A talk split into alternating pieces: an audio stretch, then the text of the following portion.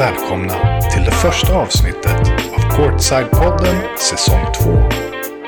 Om ni minns vårt allra första avsnitt så kommer ni snart förstå att det finns en koppling mellan just det avsnittet och det ni kommer få höra idag. För dagens gäst är ännu en spelare från det mytomspunna pojklaget Polisen Basket född 85, Damir Markota eller Omer Odsic, vilket som på den tiden var hans efternamn, är ytterligare en spelare som kom upp och fostrades under vingarna av tränaren Jocke Samuelsson och skulle därefter komma att ha en lång karriär både i Europa men också via spel i NBA. Men vägen dit skulle visa sig långt ifrån enkel för en ung kille från Rågsved som flyttar utomlands tidigt och snart tvingas inse att hans nya lagkamrater nödvändigtvis inte är hans kamrater. Dagens gäst lärde sig snabbt hur man anpassar sig och överlever i nya omgivningar trots de utmaningar som man hela tiden ställts inför under sina 2 decennier som professionell basketspelare. Polisen Baskets egna Dennis Rodman, som fick smeknamnet Svensken i Kroatien med rötter i Bosnien, men som för alltid bör ses som den borttappade juvelen i Sverige. Hej och välkomna till Courtside-podden. Mitt namn är Fredrik Engström och alldeles strax ska ni få ta del av Damir Markotas basketresa. Innan vi kör igång så vill jag bara tipsa alla om att gå in på vår Instagram, Courtside-podden, och följ oss. Damir, vi på Courtside-podden är sjukt tacksamma att du valde att ställa upp för den här intervjun. Ja, tack. Tja, hur är läget? Ja, det är bra. Jag tror verkligen att det är jättemånga basketfans runt om i Sverige som verkligen vill höra din historia. Okej, jag hoppas det låter bra. Det var ju länge sedan jag var i Sverige. Och allt först av allt, jag glömt lite svenska. Jag hoppas att allt kommer gå bra. Men som du sa, roligt och folk kommer ihåg mig. Hoppas de kommer ihåg mig för det var 20 år sedan. Kanske 20-25 år sedan. Ja, du är född i Sarajevo i slutet av 1985 i det land som numera heter Bosnien-Herzegovina, men som på den tiden var Jugoslavien. Och ni som familj valde ju liksom att lämna landet och bosätta er i Sverige. Vet du liksom varför det blev just Sverige? Alltså det var ju, jag var ju ung då när allt det här hände. Det var ju kriget började. Ja. Som du sa själv förut, det var Jugoslavien och sen 91 började det bli Bosnien, Serbien, Kroatien och alla de där länderna. Så grejen var ju så här, vi var ju i Sarajevo som du sa, jag var född där. Ah. Kriget började. Min mamma, hon är från Herzegovina och pappa, han är från Sarajevo. Eftersom min pappa, han var polis. Ah. Så han var tvungen att vara i Sarajevo genom kriget. Så han lämnade oss efter, jag tror det var kanske 9 månader, 10 månader. Efter vi var i kriget 10 månader, då han bara satt oss i bilen och han hade kontakter i polisen och han bara lämnade oss hemma hos min mormor. Okej. Okay. I Herzegovina. Det är typ kanske 4-5 timmar med bil. Och sen han lämnade oss och han gick tillbaka till kriget. Okay. Så jag var där, jag, mamma och syster, vi var där runt 5-6 månader något sånt. Och sen han ringde mamma att han ska bara komma en natt och sen vi sticker bara. Okej. Okay. Han ville inte vara i kriget. Men han var tvungen eftersom han var polis. Så han bara kom en natt. Som jag sa, jag var ung. Jag var 6-7 år. Jag kom, något sånt. Och jag fattade ingenting. Det var 20 år sedan efter de sa till mig allt det här. Okay. Så han bara kom i mitt om natten och bara... Vi tog en buss och bara, vart ska vi någonstans? Vi tog bara Sverige. Okej. Okay. Så vi kom till Sverige utan inga planer. Vi hade ingen familj där. Ingen språk och ingen engelska, ingenting. Så det var ganska tufft. Ah. Inte kanske för mig, för jag fattade ingenting. Men för föräldrarna säkert. Ja, jag förstår. Vad är liksom dina första minnen av Sverige då? Första minnen, alltså det var som jag sa. Jag tror vi var i någon camp eller något sånt i... kommer inte så vilket ställe, det var i Stockholm. Vi var ju där 6-7 månader. Vi var bara där i en litet lägenhet eller kanske något sånt. Jag kommer inte verkligen ihåg. Nej, okej. Och alltid när jag ville prata med mamma om det, hon ville inte prata så mycket om det. Ja, jag fattar. Så vi var, och sen genom kanske 1-2 år så eftersom Sverige är ett bra land och det är organiserat land så de tog hand om oss och då vi började leva som normal familj. Vi fick vår första lägenhet kanske efter 1,5 år och sen började vi gå i skola. online för den här jobb och så, då det var lite lättare. Mm. Du kommer ju liksom lära känna en kille som än idag är din vän liksom, och minns du första gången när du träffade Maché Lampe? Ja, Maché, ja, vi pratar hela tiden alltså. Det är en grej eftersom syndes så vi var ju 24 timmar om dagen vi var ju tillsammans. Och så nu på grund av den här basketen sista 20 åren nu vi har inte varit 24 timmar tillsammans. Nej.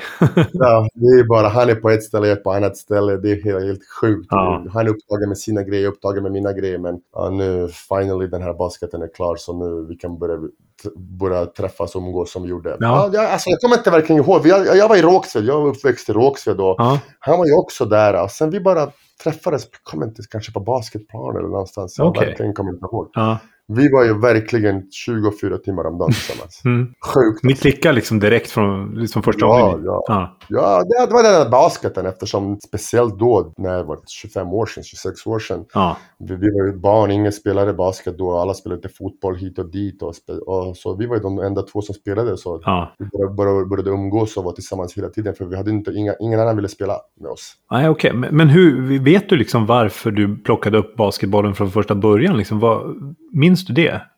Ja, alltså, Jugoslavien, det har ju alltid varit ett basketland. Just det. Så, ja, precis. Och sen, speciellt då, när jag var kanske 9-10 år, 11, då Chicago Bulls var ju galet. Ah. Från 92 till 98, de var ju bästa laget i alla sports, tror du. Och då, Toni Kukoč, det var en kroat som var spelare där. Mm. Alltså, det var bara, jag började kolla på honom, Jordan, Rodman, Pippen, hela den här gänget. Och så började jag bara klicka med basket, började älska det, började gå på basketplan med Micke och bara, det var det enda vi gjorde. Jag var ju verkligen inte i skolan. Jag gick ju aldrig till skolan så. Det enda jag gjorde var hela dagen jag bara spelade basket. Ja.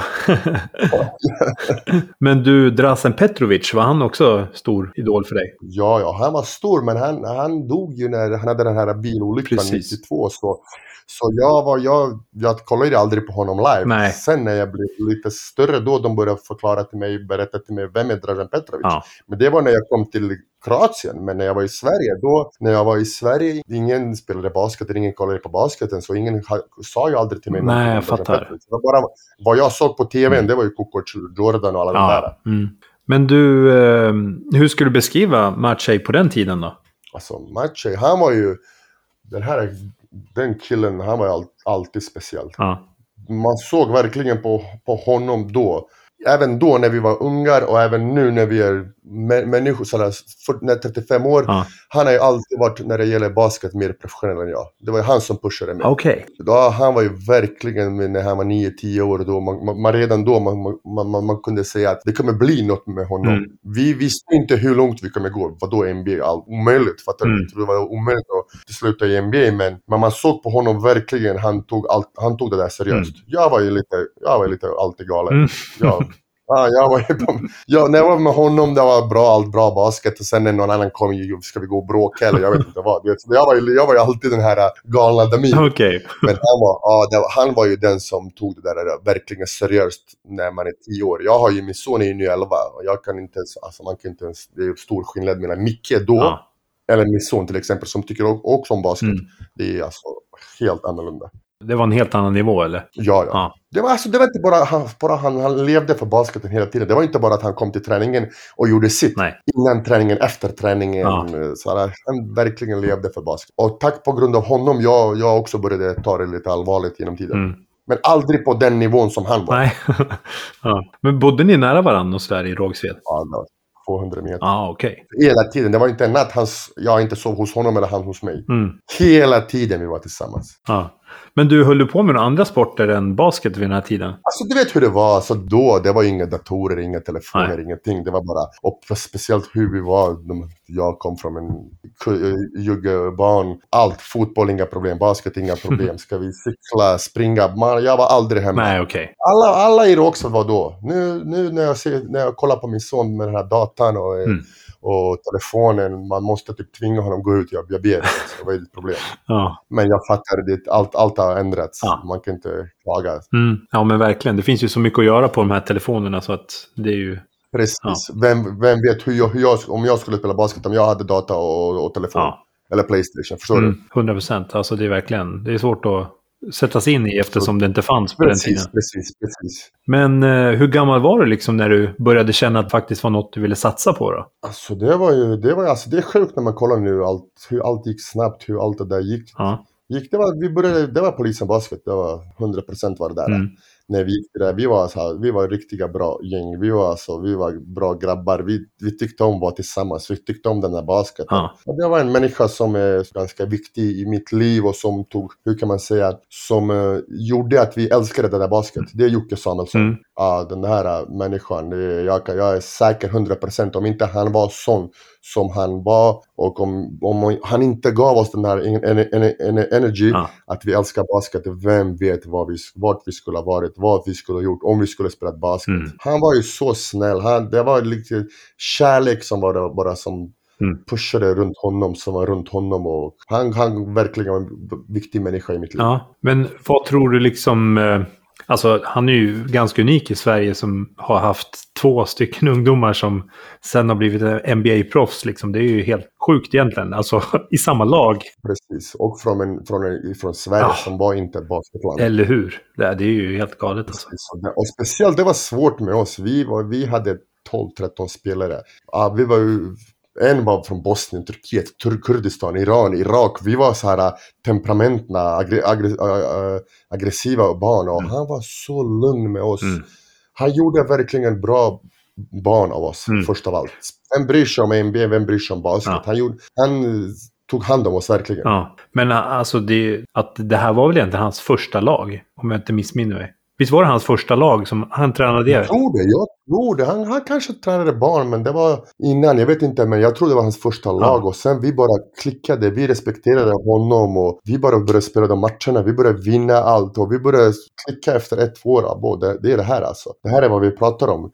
Alltså jag vet inte, vi kanske inte förlorade någon match på 2 år, jag vet inte hur länge alltså. Ja, det är så häftigt. Det var omöjligt, det var typ som Chicago Bulls i Sverige. Ja, precis. Så vi hade confidence galen, vi trodde vi var de bästa i världen. Mm. Då allt det här hade så här, det var bra grejer vi gjorde. Verkligen den här basketen, Jocke och den här Polisen Basket. Vi brydde inte om oss, ingenting annat. Och det var svårt att uppväxta i Rågsved. Alltså, det var svårt då. Det var riktiga problemiska barn där borta. Det var svårt att vara där. Så tack vare Gud av Jocke Samuelsson, vi lirade basket, ingenting annat. Nej, men ni åkte ju verkligen runt i hela Europa och spelade och vann mot lag som från Estland, Litauen och även självaste CSKA och Moskva liksom. Ja, Žalgiris, alla, vi vann allt alltså. Vi var verkligen bra lag. Och sen det var typ 12-13-14 år och då vi började fatta, alltså det är inte bara att vi är bra i Rågsved, det är inte bra att vi är bra i Stockholm, det är inte bra att vi är bara bra i Sverige, vi är bra i Europa. Alltså jag skulle nog säga att ni var alltså ett av Europas bästa lag vid den här tiden, alltså det måste ni ha varit. Säkert, 100%. Det bara blir inbjudna till de här turneringarna är ju helt galet liksom, från Sverige alltså. Precis. Och sen när det var 14 år, jag hade lite problem hemma med mina föräldrar, det var då de skildes. Okej. Och sen, jag ville inte stanna hemma. Jag tyckte om den där basketen och min syster som hon är min mamma och pappa i mitt liv till exempel. Och hon gick på data eller ringde någon i Cibona i Zagreb i Kroatien att jag ska komma och träna. Jag ville bara dra från Stockholm, från allt det där problemen med farsan och mamma och allt det där. Så jag ville bara gå 1-2 månader någonstans och inte se någon och bara träna och få se om jag är tillräckligt bra för jugoslavisk basket. Och jag gick när jag var 14 år, jag tror. 13,5-14, något som 14 år. Jag gick till Zagreb och aldrig kom tillbaka hemma. Jag gick dit första gången jag var i Zagreb, första gången jag var i Kroatien eftersom jag var ju född i Bosnien och min mamma är från Herzegovina, men jag var ju aldrig i Zagreb och plus min språk jugoslaviska var inte så bra då för jag var uppväxt i Sverige, jag gick i skolan i Sverige, jag glömde lite jugoslaviska eller kroatiska. Sen jag bara gick dit och sen, jag är här, de bara, vem är du? Jag är från Stockholm. De bara, men vänta, det är 200 ungar utanför hallen som ville också komma och träna. Jag är här, jag väntar på min chans och aldrig kom tillbaka hem. Du, jag tänkte innan vi går in på det som hände i Zagreb och så vill jag bara kolla, hur många personer kommer du ihåg namnet på från Polisens framgångsrika P85? Jag tror alla och hoppas jag inte glömmer någon. Och... Shoot! Ja, det är alltså Alper Tokluç, den där killen, han var alltid 2-3 år Han var alltid mer allvarlig än oss. Mm. Han var som, typ som våra pappa, hur kan man säga. Han var smartare än oss, han var lugnare. Han tog verkligen hand om oss också, Alper. Och Jocke var ju den tränaren, men allt utanför basketen i omklädningsrummen, det var ju Alper. Han var smartare, han var den real point guard som tog bollen eller utan, innan träningen, efter träningen, grabbar.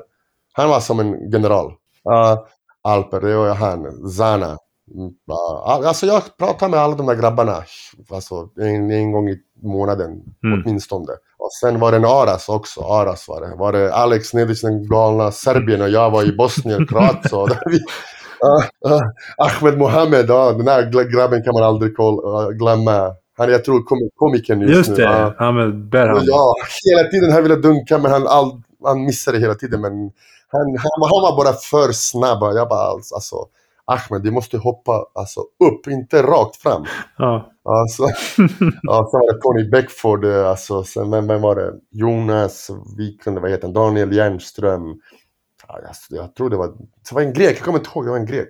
Ja, jag glömde hans namn. Ja, det var typ åtminstone nästan alla jag kommer ihåg. Jag har faktiskt en liten hälsning här från Jocke Samuelsson till dig. Okay, jag ska spela upp. Vänta, här kommer den. Okej. Okay. Tjena Damir, Jocke Samuelsson här. Vad kul att du ska med i Courtside-podden. Det gläder mig verkligen. Jag tänker ofta på dig när jag åker förbi Askersundsgatan, din gamla adress i Rågsved. Och självklart minns jag din första träning. Det är inte alltid jag gör det med spelare, men just din minns jag för att du kom till Västbodaskolan, gick över skolgården, var jätteglad. Du träffade Maché Lampe, som du kände sedan tidigare. Din mamma hade sett någon lapp i skolan där hon jobbade om att vi sökte fler spelare. Så dök du upp där. Kunde se tidigt att du var talangfull och hade mycket basket i dig. Minns dig som glad och lite busig. Basketminnen som jag kommer ihåg sådär matchmässigt var ju när vi var i Norrköping. Det är sådana man kommer ihåg också.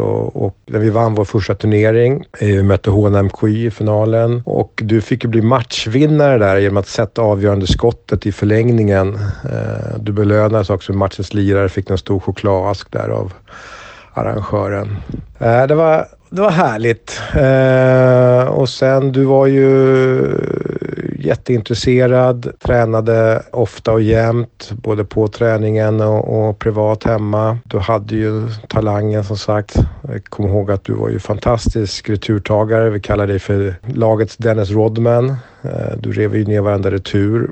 Samtidigt som det givetvis var bra offensivt. Du kunde ju skjuta utifrån. Bra trepoängsbössa. Kunde ta bollen till korgen, så du var ju alltid ett hot. Det var en härlig grupp. Det kändes ju alltid som att ni i laget, ni gillade varandra samtidigt som det var stor konkurrens. Det var ju aldrig någon som ville sitta på bänken och alla ville alltid starta och spela mycket. Vilket på sätt och vis kunde vara tufft samtidigt som det var ju det som var drivkraften för er och som fick många utav er att nå de framgångarna ni har fått då. Och det har varit kul att kunna följa dig på avstånd då, även om det var länge sedan vi såg, så är man ju glad och stolt över din karriär som du har haft. Och, att du skulle gå till Cibona var nog helt rätt val och rätt steg för dig. Sen då NBA kunde man ju knappast drömma om det, så det var ju superhäftigt.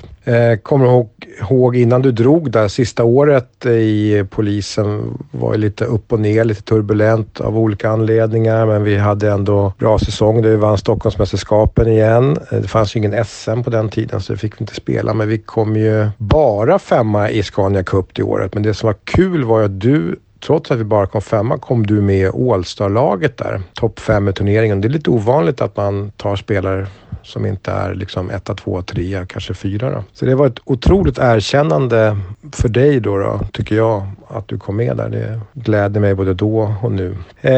Jag hoppas få träffa dig någon gång i Sverige. Det vore kul att catcha upp och se hur allting är då. Ha det så himla bra. Ja. Som jag sa, Jocke. Ja, nu jag hoppas Jocke kommer höra den här podden. Jocke, en gång till, tack för allt. Som jag sa till dig, det var på grund av dig vi var bra i omklädningsrummet och vi respekterade varann. Det var på grund av dig. Det var du som tog hand om alla oss. Tack en gång till, och jag lovar, nu min basket är klar. Nu kommer jag ha mer tid med min familj och alla. Min mamma bor fortfarande kvar i Sverige. Du måste veta, jag åker till Sverige nästan varje år, varje 2 år jag åker. Nu har jag inte varit på grund av den här corona, den här dumheten, virusen eller vad det är. Men nu min son är 10-11 år, så jag lovar första gången jag kommer till Sverige, jag ska ringa dig så du träffar min son och jag ska berätta till min son vem du är och vad du har gjort till mig. Så en gång till, tack för allt du gjorde för mig, och vi hörs och träffas, vi kommer säkert. Ha det bra, gjort. Ah shit, grymt. Jag tror han kommer bli jätteglad alltså. Det... Ja. Jag sa ju till dig innan du spelade det här till mig, jag sa ju till mig den här killen, den här människan då, han gjorde så mycket, han är så viktig i mitt liv och han gjorde oss bra människor. Du, jag tänkte på han pratade ju lite om det här med konkurrensen liksom, mellan er spelare. Var det tufft, tyckte du? Alltså det var inte i början, eftersom vi fattade inte hur bra vi var. Det var ingen talang. Alltså, vi visste inte det där. Han var ju den här galningen som visste allt det här.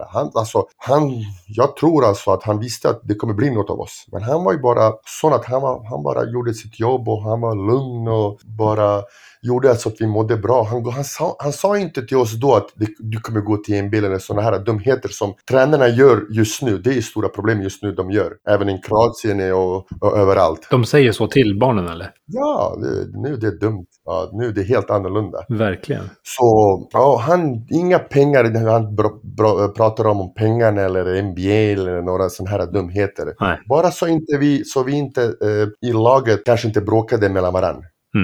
Micke var ju den bästa, men vi var alla var samma. Det var ingen om Micke gjorde 40 poäng, han var samma om jag hade 4 returer. Det var samma. Så han var unik, han var speciellt. Och så tack en gång till. Ja.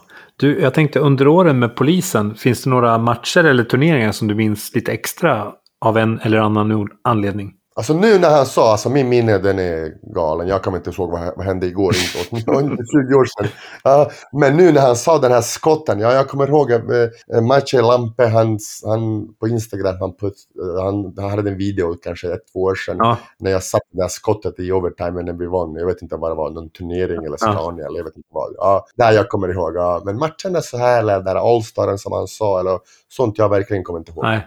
För vi brydde inte, alltså det var ingen, vi brydde inte vem var MVP eller vem var matchens lirare. Vi bara ville vinna. Vinna, ha roligt, älska varann. Det var det vi levde för. Men du, jag tänkte, både du och Maciej fick ju tidigt uppmärksamhet från Polens respektive Kroatiens landslag. Alltså hur var dina tankar när du var tvungen att välja landslag du ville spela för? Du vet hur det var, ju typ alltså, jag var i Sverige, jag var ung fortfarande. Jag fattade ingenting skillnad mellan jugoslavisk basket eller svensk, eftersom jag aldrig spelade i Jugoslavien. Just det. Och då, som jag sa till dig, jag gick ju till Zagreb när jag var i juni, det var juni år 99 eller 2000, jag kommer inte ihåg. Ja. Jag gick ner dit och får se de här grabbarna, alltså, är de så mycket bättre än oss? Nej, vi var grymma. Alltså du menar de i Kroatien var inte lika bra? Alltså de var duktiga, det är alltså, det tar man inte alltså, fel, men de var bra. Men jag trodde att jag hade ingen chans, det var så jag trodde. Okej. Polisen Basket, Toni Kukoč, Dražen Petrović, alla de här. Och sen i Sverige, vem har vi? Ingen. Förstår du vad jag menar? Så jag bara då, alltså, när jag går ner dit, jag kommer inte ha någon chans. Så när jag gick ner dit, men på grund av Jocke, 4 år, vi tränade varje dag hårt, vi tränade hemma, jag och Lampe. Vi tränade hela dagen, jag kom ner dit och jag hade chans med de här grabbarna. Och Cibona var den bästa laget i Kroatien.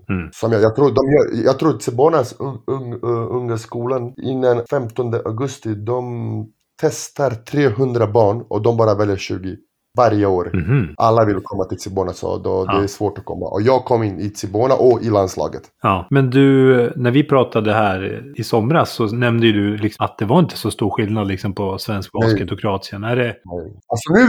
Alltså nu vi bara pratar om polisen basket. Men det fanns ju andra grabbar som också. Ja. Till exempel Rudi, Oliver, alltså de var ju så grymma. Jag är säker även i Kroatien. Individuell spelare som Rudi eller Olli, det var ingen. Nej. Alltså Olli var ju verkligen stark, grym, snabb, kunde hoppa, alltså ledare. Leader. Ja, så det var det. Vi pratade bara om polisen basket, men det fanns i Solna basket också, Södertälje. Det var bra grabbar som kunde verkligen lira basket.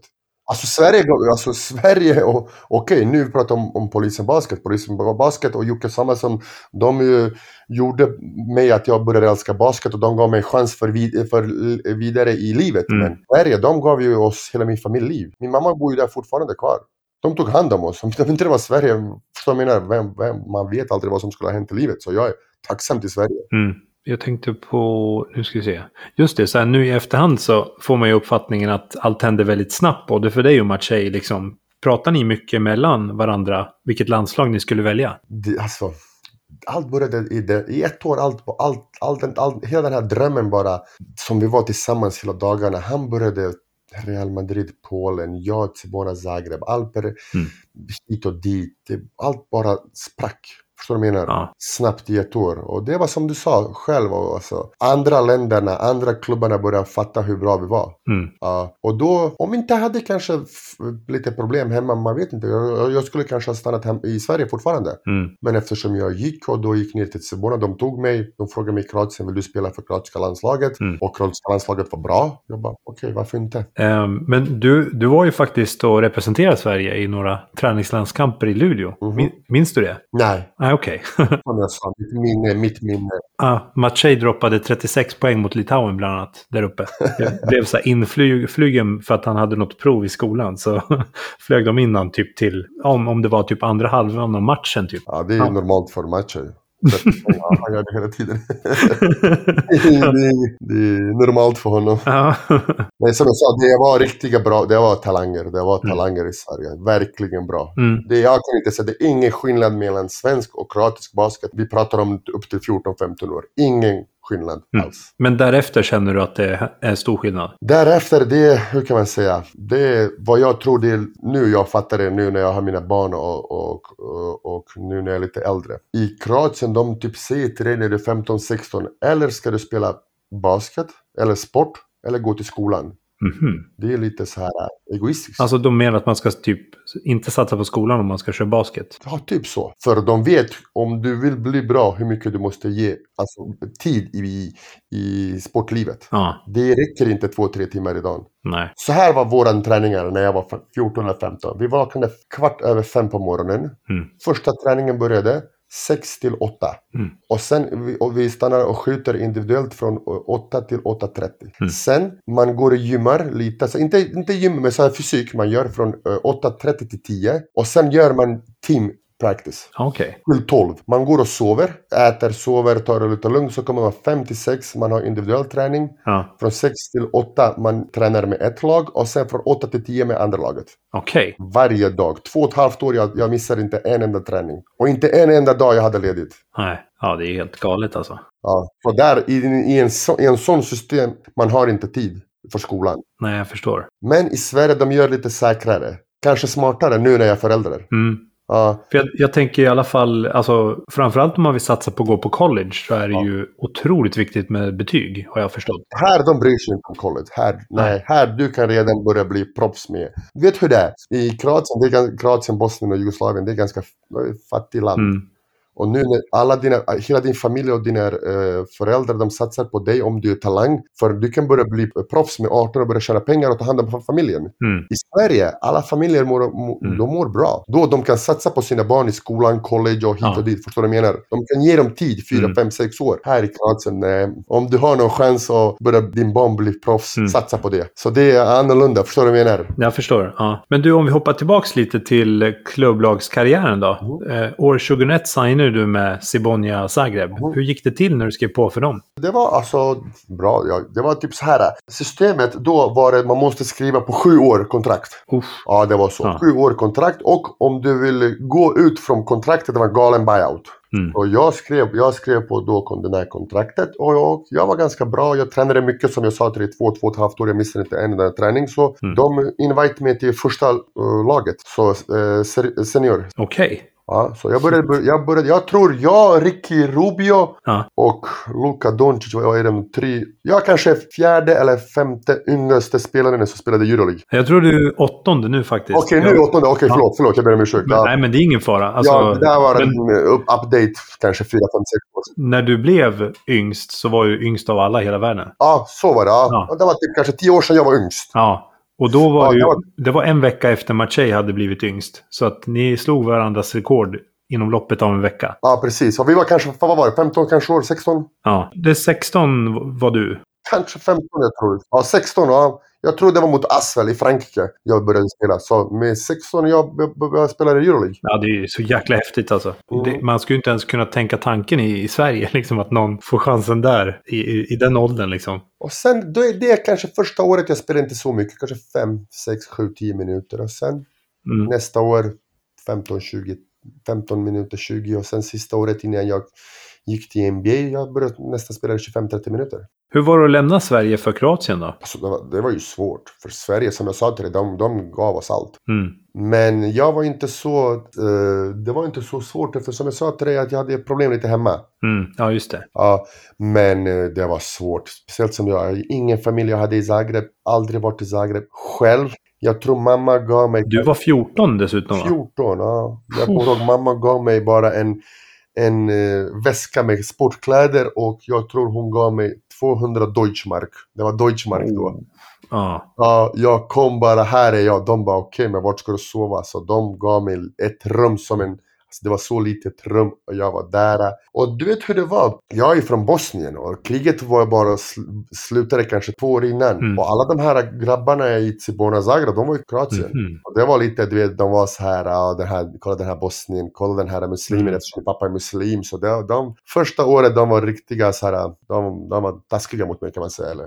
Ah, okay. Ja, så jag hade svårt. Jag var ung, jag var 14 år, hade ingen telefon, hade ingenting. Man kan inte ringa Alper, Micke, mamma, pappa. Man är själv i Zagreb. Ja. Och hela familjen var kvar i Sverige liksom? Ja, de var kvar. Sen efter 2-3 månader jag var bara, alltså, det här går inte. Så jag ringde min syster och bara, jag ber dig, kan du komma? Jag gråt varje dag, jag var själv alltså. Ingen jag kunde prata med, de här grabbarna, de mobbade mig lite hela tiden. Och plus jag pratade inte så bra kroatiska, så de var riktiga. Och sen efter ett år, Damir fick lite konfidens. Och sen Damir började bli bättre, Damir började bli starkare. Och sen de här grabbarna, de var tunga. Och sen hade den här Rågsved-attityd, du vet. Ja, så efter ett år det var lite annorlunda skillnad. Alltså, då de 11 lyssnade på mig. Och jag på dem. Så det var riktigt krig. Alltså, och då började jag fatta att det här är allvarligt. Det här är inte Polisen Basket vart vi älskar varandra. Nej, precis. Då det började det här smutsiga sportproffilivet. Ingen kärlek, ingen Jocke Samuelsson, ingen Micke, Alper, Zana, Alexander som älskar dig som dig, Damir. Nu alla bara hatar dig eftersom du är talang, du är bra, du spelar i Euroleague. Och det där från 16 till sista året, ett år sedan jag slutade med basket, där man levde det här smutslivet. Ja, tråkigt att höra att det har varit så, alltså att det har känts. Alltså ta mig inte, alltså, som jag sa till dig, jag har aldrig varit den här professionella allvarlig som Lampe. Jag har aldrig älskat så mycket basket som han har gjort. Okej, basket, de gav mig ganska mycket. Om vi snackar om pengar. Men allt det där som förutom pengar, det är smuts. Förstår du vad jag menar? Ja. Du dricker kaffe innan träningen med en kompis och på träningen han vill skada dig. Eftersom du har kontrakt, han har inte kontrakt. Nej. Allt det här är de smutstag. Han drack igår, han det här. Det är bara smutsigt. Vart det är pengar, det är smuts. Det är så som det är. Känner du att det har varit så i alla länder du har varit? Eller är det något land? Inte alla länder. Men förstår du vad jag menar? Alltså, det är bara... Min son har nu 11 år. Jag har inte varit med honom 6 år i de här. Ingen kan ta mig den här tiden. Nej. Allt det här är bra när vi snackar om pengar. Och du känner, du tror att du är bäst. Men det är inte så som det är. Du vet inte vem som är din kompis. Är han din kompis på grund av han älskar dig som dig, Damir? Den här busiga som Jocke sa, den här galna Damir. Eller dig, för du kanske har lite pengar och du kan bjuda honom. Förstår du menar? Är den här tjejen du träffar, älskar hon dig som dig? Eller älskar hon dig för du kanske känner du vill köpa kanske något? Det är bara smutsiga människor. Du har inte allt runt dig som är din riktiga kompis. Nej. Förstår du menar? Vi går till McDonalds, käkar McDonalds för 10 euro och vi har det roligt. Allt börjar bli så här dumt. Allt börjar bli så smutsigt. Det nu jag fattar allt det här. Det är bara kaos. Jag hatar det där basket bara på grund av de här människorna runt den här professionella livet. Men du, jag tänkte, hur skulle du beskriva dina första 2 år i Kroatien då? Alltså, det var bara jag basket. Jag visste, om jag hade bra situation hemma, jag skulle gå tillbaka till Sverige. Men eftersom jag ville inte gå tillbaka till Sverige på grund av situationen hemma, och jag älskade den här basketen, då jag ville bara, och plus de här grabbarna, de här 11 alla grabbarna som var så, alltså, som mobbade mig. Jag ville, okej, min tid kommer komma, då får vi se vem det är. Så som jag sa till dig, jag var alltid galen. En grabb med 14 år själv i Zagreb, han måste vara galen för att vara kvar i den här situationen jag var i Zagreb. Ja, det där har vi pratat om, att det var en stor omställning och börja ett nytt liv i Kroatien sådär. Ja. Men du blev ju utlånad de 2 första åren lite, va? Det var ju så här att det är ett andra lag så här, typ så här, grabbarna som är talanger som är unga, de har ett annan lag. Ah. Du börjar spela matcher för dem. Jag fattar. Så du tränar med Cibona, du spelar Euroleague, du spelar alla matcher med senior. Okay. Men eftersom vi spelar inte så mycket då i Euroleague och i Cibona, då kanske en söndag du bara går och spela match där för att ha den här matchrutin. Det är lite som i Sverige, har man dubbellicens att man spelar med typ precis. Ungdomslag och precis. Med det A-laget liksom. Ja, precis. Just det. Där har vi pratat lite om att den 6 februari 2002 blev du den yngsta spelaren någonsin att debutera i Euroleague. Vad minns du liksom från den här matchen och hur var känslan efteråt? Ja, det där jag kommer ihåg, det var, vi spelade, jag tror det var i Asvel i Frankrike. En på position 4, jag kommer inte ihåg hans namn, han var skadad. Så det var bara en till, Andrej Štimac, en kroat. Och jag var kvar på position 4. Och den här Andrej Štimac, han kom in snabbt i några foulproblem. Så tränaren Jasmin Reppar, så han bara, kom in. Jag bara, va? Han bara, gå in. Jag var skraj, 15-16 år. Jag bara, kommer in där. Jag vet inte vem, Aslan var verkligen grymt då. Jag bara, kom in där. Jag kommer inte så mycket ihåg eftersom det var en chock för mig. Förstår du, man är ung där. 10,000 människor i hallen. Du spelar, du fattar ingenting. Allt är så snabbt. Alla de här stora grabbarna är där. Så ja, men jag spelade kanske 10 minuter den matchen. 10-15 minuter. Jag tror jag hade kanske 4-5 poäng. Något sånt, jag tror jag. Jag gjorde det, Ja, shit, häftigt alltså. Du var ju 16 år och 42 dagar. Ja, och sen en sån match, 2 matcher, 3, 4, 5, då man börjar ha lite experience. Och man fattar, förstår man vad man ska göra, hur man ska skjuta, hur man ska göra själv, vem ska man lyssna. Och då börjar du kriga för din position. Ja, men precis. Då du måste visa dig att du är den, eftersom om du inte tar chansen, det är ju 100 andra grabbar som väntar för sin chans. Så är det ju. Men du, hur blev du registrerad för NBA-draften då? Minns du hur det gick till? Ja, det var så. Jag var verkligen bra sista året i Cibona. Vi spelade topp 8 i Euroleague. Vi hade en galen lag. Jag spelade 30 minuter, kanske snittade 12 poäng, kanske 6, 7, 8 returer. Så jag var bra. Jag var 18,5 år, något sånt. Sen min agent, eftersom min buyout var riktigt stor, jag tror den var kanske $1 million eller något sånt. Jag tror det var $1 million. Och jag visste att jag var inte så bra att någon i Europa ska betala för mig den här buyouten. Då jag måste betala från min ficka. Men jag pratade med min agent. Det här är riktig tid för dig för att gå till USA. Eftersom i USA, i NBA, de betalade 500,000. Laget betalar din buyout och 500,000 måste du betala. Så jag visste att jag kanske inte var redo för NBA då. Men åtminstone då jag gick ut från den här buyouten. Ja, det var så. Och plus jag hade inte så mycket tid för tryouts. Eftersom vi spelade i kroatiska ligan, finalen, vi spelade på Zadar 5 matcher och vi gick till Game 5 och den slutade i kanske 15 juni, och den sista dagen du kan anmäla dig till NBA-draften är kanske 23. Aha. Ja, så jag gjorde bara en träning med Milwaukee och de tog mig. Men du var ju även en het kandidat för NBA-draften redan 2004, men valde du att dra dig ur den? Ja, jag drog mig ut. Jag var, som jag sa till, jag var inte redo. Jag var bra för europeisk, jag var för Cibona, Zagreb, jag var en talang. Kanske om jag stannade 2 år till i Kroatien, det kanske skulle bli bättre, man vet inte. Det är svårt att säga nu, men jag gick ut eftersom jag sa till dig, jag var tvungen till min familj, så de tjänade lite pengar och man försökte börja leva det livet. Och plus då jag var 3-4 år i Zagreb, var redo för mig för att gå next level, next step. Jag fattar. Men du, 2005 så debuterade du för Kroatiens seniorlandslag och du bytte ju i samma veva namn från Omerholic till Markota. Vad fick du att vilja byta efternamn? Det var på grund av familjeproblemen, pappa. Ja, vi hade lite problem med han och bara då jag var redan 18-19 år och jag var själv, jag var människa, för att jag menar, jag var 18 år och jag ville inte ha, eftersom det sättet han gjorde mot oss, jag vill inte ha ingenting med honom att göra. Okay. Och även nu, det är fortfarande sånt. 22 år, vi har inte pratat. 21 år, vi har inte pratat. Så jag tror jag gjorde bra. grej. Inget att mamma ville eller på grund av något. Bara, jag vill inte ha någonting med honom mer att göra. Mm-hmm. Jag ringde honom när jag behövde honom. Han svarade inte när jag var 14-15 år. Han svarade inte på telefon. Han ville inte komma och hjälpa mig. Ingenting då. Jag vill inte ha ingenting med honom att göra. Förstår du vad jag menar? Ja. Men du, 2006 då så var det ju NBA-draften. Liksom. Hade du några liksom, förhoppningar på att du skulle bli upplockad av något lag eller?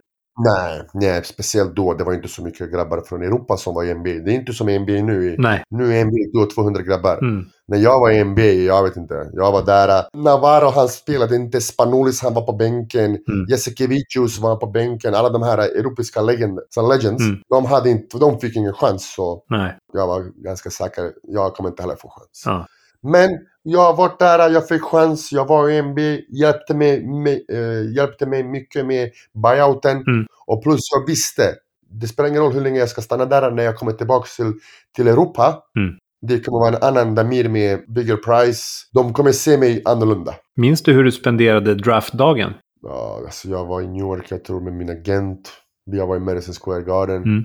Helt sjukt, all de här hypade amerikanerna, helt hypade. Mm. Jag var ju 58 tror jag, eller 59. Mm. Det tog mig 3 timmar, jag satt där och jag bara kom igen. När är den här Milwaukee? En 59, Damir Markota från Cibona, Zagreb. Och kom igen efter 3 timmar, jag började bli törstig, hungrig. Men det var nice. Ja. Det var nice. Var du nervös när det började liksom komma upp mot slutet där eller? Ja, det började jag bara, för man vet ju aldrig, Milwaukee, de sa ju till mig att de kommer ta mig, men man kan inte lita på någon. Nej. Som jag sa till dig, den här smutslivet, man kan aldrig lita på någon. Nej. Blev du förvånad då att det inte var Milwaukee som tog det utan San Antonio Spurs? Ja, men jag visste, de gjorde den här dealen. Ja, du visste om det redan innan? Ja. Okay. Jag visste inte om det, men de sa ju till mig om vi kommer ta det, men San Antonio kommer ta det, de kommer ta det och trade det till oss. Okej. Någon GM som jag pratade med telefon 10 minuter i, han har aldrig sett honom. Mm. Han säger till mig att han kommer ta mig i NBA. Jag är barn i mitt skalle. Ja. Från Rågsved, förstår du vad jag menar? Mm. Jag trodde att ingen kommer ta mig. Nej. Så när de sa till mig 59, det var nice alltså, det var nice. Mm. Men du hamnade ju som sagt i Milwaukee. Vad kände du liksom över att det blev Bucks istället för San Antonio? Men som jag sa till dig, de sa till mig, då jag visste allt. Ja, men jag tänkte, hade du hellre velat spela för San Antonio eller kändes det som att... Nej. Som jag sa till mig, jag trodde ingen kommer ta mig. Nej, okej. Och sen när någon tar det är inte så... Alltså det är inte så att jag var en spelare som var 20 poäng i Europa att jag kan såhär, välja lag. Jag gick dit, jag gjorde allt jag kunde, tränade det bästa jag kunde med Milwaukee. De sa till mig, de kommer ta mig, så om de tar mig, perfekt, om inte, gå till flyget imorgon, gå tillbaka till Kroatien. Okay. Förstår du? Så det var, så jag var glad. Ja. Och plus varför jag var såhär ganska glad när Milwaukee draftade mig. Toni Kukoč, vilken är min idol. Det var hans sista år i Milwaukee. Ja, så för mig Milwaukee, de var ju dåliga. Men för mig, de var ju grymma eftersom min idol Toni Kukoč spelade där. Så jag bara, kolla där, helt sjukt. Jag kollade i Sverige på Toni Kukoč. Jag spelade i kroatiska landslaget, han är kroat, han hittit. Och nu jag ska spela i samma lag vart han slutade karriären. Jag bara, perfekt nu, alltså vart han lämnade kroatisk basket, jag ska continue. Men såklart inte. När jag kom dit, då jag verkligen fattade vad NBA var. Vilka de här människorna är, hur bra de är, hur starka de är. Hur snabba, hur professionella, det är helt annan level. Okej, jag hade confidence på grund av Jocke, på grund av mitt galna huvud, på grund av mitt kanske Euroleague debut som den yngste. Jag hade bra confidence och jag bara, jag kan spela i NBA. Men när jag kom dit, när jag såg de här människorna, hur stora de är, det där är Space Jam. Då jag fattade, Damir, du har ingenting att göra här. Då jag verkligen fattade vad det var. Kan du beskriva truppen som ni hade när du kom dit? Ja, jag hade i laget han var grym, alltså jag älskade honom, Earl Boykins. Han är 1,62, jag tror han är lång, eller 1,68. Den minsta spelaren någonsin i NBA. Han var så grym alltså. Vi hade Mo Williams, han var bra. Michael Redd, crazy shooter, lefty. Michael Redd, Bobby Simmons, Charlie Villanueva, han spelade grymt i college. Ruben Persson, en halv kroat, halv Australien. Andrew Bogut, Ersan Ilyasova, Brian Skinner, Ruben Persson. Så det var bra lag, alltså det var bra lag. Berättar du någon gång för Kukoč att han var din stora idol, eller? Ja. För han bor fortfarande i... Han bor mellan Chicago och Milwaukee. Okej. Jag tror han jobbar nu med Chicago Bulls, någon advisor, jag vet inte vad. Men så han, när jag spelade där, han kom nästan varje hemmamatch. Så jag träffade med honom och han bara, ta din chans, träna, det här är bra liv, bla bla bla. Så jag umgås med honom och jag sa allt det här till honom. Men han bara, ja såklart, jag vet vem du är, jag följer i Kroatien basket, alla berättar om det, du är talang och ja, om jag kan hjälpa dig här, ta min telefon. Så vi träffades ofta i Milwaukee. Häftigt alltså. Ja. Fanns det något tillfälle när du kände så här, fan, alltså jag har verkligen lyckats nu liksom? Ja, alltså, vet du hur det var? När jag kom dit, första 1-2 månader, jag gjorde allt jag kunde träna. Jag gjorde allt på grund av mig själv. Träningen, attityd, allt. Jag gjorde bäst jag kunde. Men det är så bra, vad som är bra i NBA. De säger till dig din situation och du fattar vad är grejen. Om de sa till mig, du kommer få garbage time 2 minuter. Var redo för de här 2-3 minuterna och det är allt. Det är inte som i Europa att du genom träning, du kan visa dig till dig tränaren. Du kanske får mer minuter. Nej, glöm det där. NBA, starters har 10 minuter, bla bla bla. Du har garbage time. Om du är nöjd med det där, ta, om inte, gå hem. Och efter 2-3 månader, jag gjorde allt genom träning, men genom allt att jag fattade att jag inte kommer spela. Jag var lite sad. Jag bara sen jag fattade, jag gjorde allt jag kunde, men som du sa, jag är i NBA. Jag är i NBA, en grabb som började i Rågsved och nu med 19 år han spelar i NBA. Det är så som det är. Så man kan säga, som du sa, jag lyckades. Jag var i NBA, det är inte mycket människor. I Kroatien kanske 15 kroatiska spelare har varit i NBA, 20, och i Sverige jag vet inte, 5 kanske. Så jag är en av dem, såklart. Man kan säga jag lyckades. Ja, verkligen.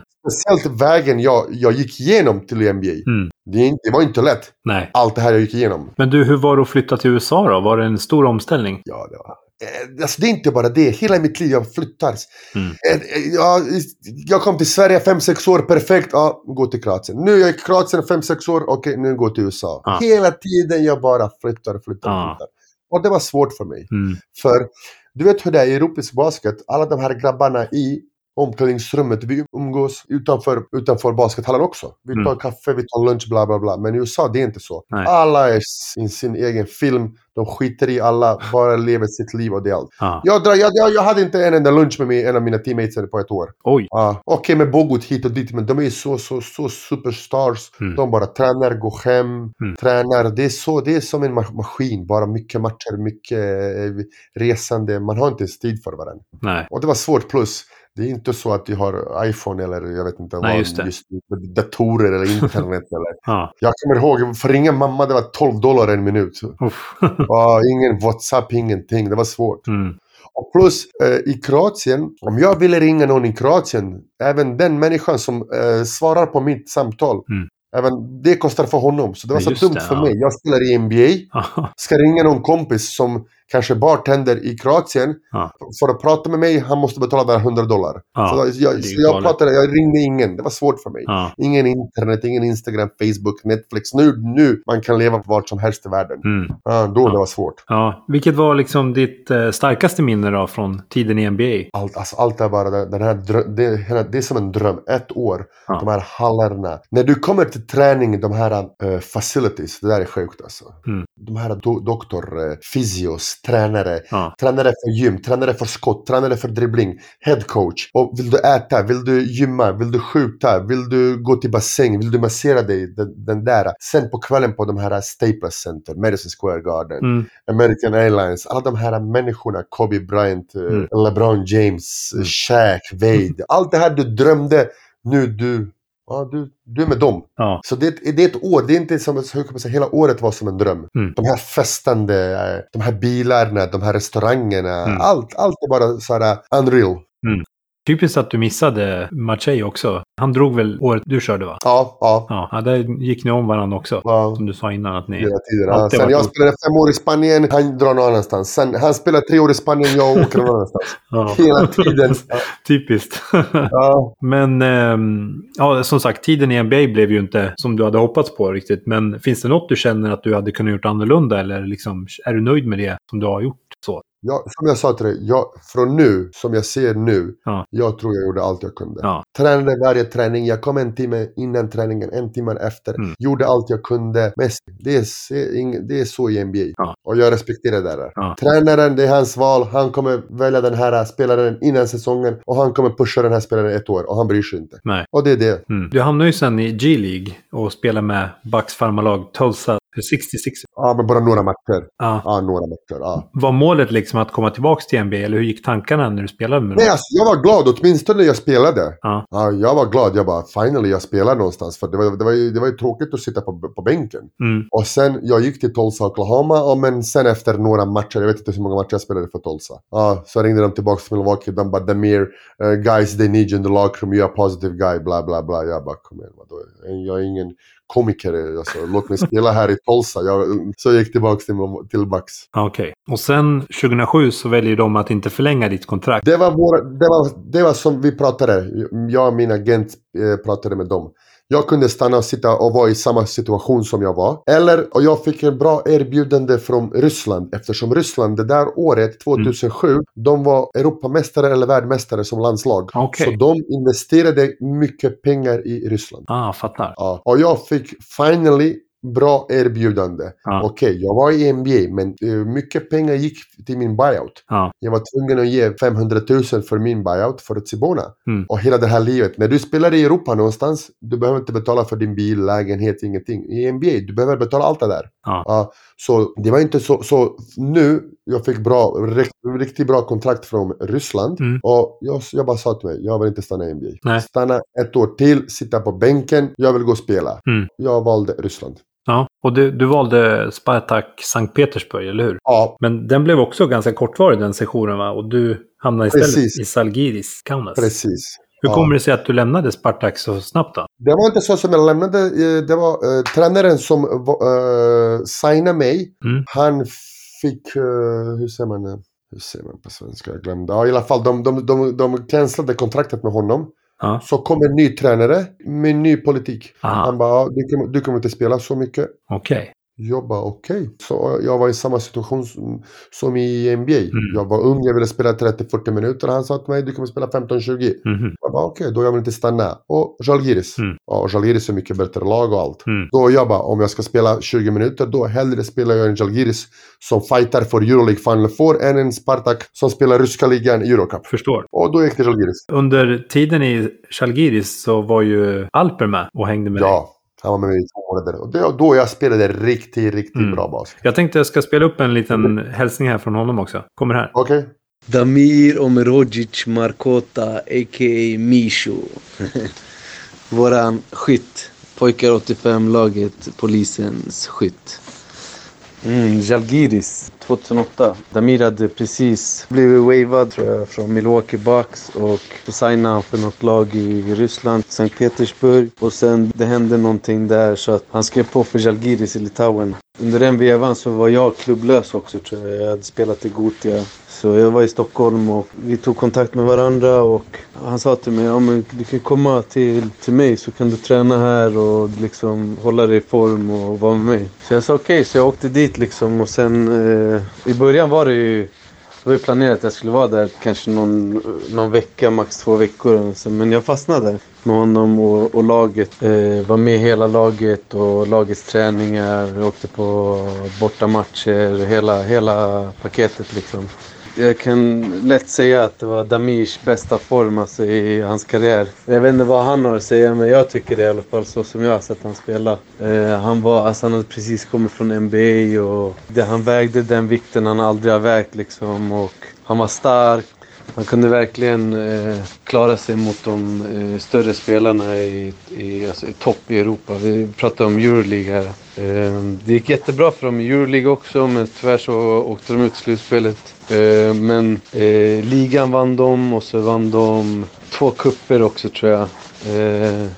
Just ligatiteln, den var jättestor. Alltså, för det är ett basketland, alltså, det är en basketnation och det är jävligt stort då, att en svensk spelare har vunnit 3 titlar under säsongen liksom. Alltså Damir, han var ju en sån här spelare som typ han anpassade sig efter hur matcherna var. Alltså, det gick jävligt snabbt för han, alltså, typ att hitta matchbilden och veta hur han skulle spela. Han kunde liksom hoppa in och det brukade vara så här. Alltså. Satte han första trean, då var det hans match. Då visste man, okej, laget kommer vinna. Han kommer ha 20 plus match och bara dominera. Så var det den här säsongen. För han kom oftast från bänken, men när han satte sin första trea, då var han som att han var en starter liksom. En annan rolig grej som hände i finalerna i ligan. Vi var i Kaunas, jag och Damir, någon kväll så här, ute på, jag vet inte om vi skulle käka eller någonting. Så vi brukade alltid skoja med varandra så här, låtsas bråka lite så här. Och grejen är det att han var på mig ganska mycket den där kvällen typ så här. Han giddrade och så jag giddrade tillbaka, men han var överdrivet den här kvällen och alltså vi började brottas lite, så tog jag hans arm och typ låste fast den på något sätt, så att det typ gjorde så att han skadade sig. Så typ tänkte, det är finalen också, det är så här, det är finalmatcher som ska ske. Jag har skadat en av lagets bästa spelare liksom, och jag tänker, vad ska hända nu? För det, hans arm dagen efter, den var typ som, ja men typ nästan 90 grader. Alltså jag ljuger inte. Den hade låst sig, så jag han kunde inte släppa ut den helt rakt ut. Och det var, vi drack lite. Alltså högra arm också, skyttarmen liksom. Och tänkte jag bara, shit alltså, vad har jag gjort, du vet. Men jag vet inte om det var adrenalinet som gjorde så att armen blev rak eller någonting, men han spelade matcherna med att den var lite så här konstig. Damir som person. En av de bästa personligheterna man kan ha. Så typ, jag tror nästan alla lag som han har spelat för har gillat honom. Alltså, inte bara spelarna utan hela organisationen, publiken och det. Så han verkligen gav glädje till lagen och staden som han var i liksom. Ja, han är en riktigt bra person, bra pappa och riktigt bra vän, alltså riktigt bra barndomsvän som jag kommer ha kontakt med livet ut, alltså. 100%. Ja, som jag sa till dig innan du spelade det här. Ja, det var en av de bästa alltså former jag spelade i. Ja, och nu Alper, om du lyssnar på det här, även om du bröt min hand, det spelar ingen roll, eftersom hur mycket du gav, hur mycket glad jag var när jag var med dig. Det är omöjligt att säga. Du var där 3 månader med mig. Du gav mig allt det här som jag var själv hela tiden nu. Finally, jag har någon jag kan prata med. Jag är inte själv. Jag behöver inte tänka. Jag bara slappna av och chilla. Och pratade med honom. Vi lagade mat. Vi gjorde allt. Han var som spelare i Žalgiris. Alltså det var ingen skillnad mellan honom eller Marko Popović eller Marcus Brand. Plus jag hade honom hemma också. Och jag spelade verkligen väldigt bra. Och då, den här sommaren, jag hade inte tur. Efter den här säsongen spelade bra. Vi vann allt. VTB-ligan, Litauen-kuppen, Litauen-ligan. Vi gick långt, topp 8, jag tror, i Euroleague. De ville signa mig. Och sen kom landslaget. Den där sommaren, det där är stor sådär grej i min karriär. Som kanske kunde ha gått mycket bättre, men hände som hände. Men det är livet. Det spelar ingen roll. Man vet aldrig. Det är bra så som det är just nu. Men vad som hände, Žalgiris ville signa mig i 3 år. Mm. Ny 3-årskontrakt. Jag kom till landslaget. En kroatisk landslagstränare som är kroat, Jasmir Repeša. Han var i Benetton. Och han bad till mig, jag vill skriva på det också. 2- eller 3-årskontrakt. Okej. Och vi var i landslaget 50 eller 60 dagar träningsläger. Och vi spelade sista qualification tournament för Olympic Games i Beijing 2008. Ja. Och jag spelar sista matchen, vi vinner matchen, landslaget är klar, vi åker till Beijing och jag ska välja vilket lag jag ska ta, Žalgiris eller Benetton. Vi spelar mot, jag tror det var Nigeria. 1,5 minut kvar av matchen. Vi är upp 20. Krešo Lončar, en spelare från mitt lag. Jag är inne och i matchen.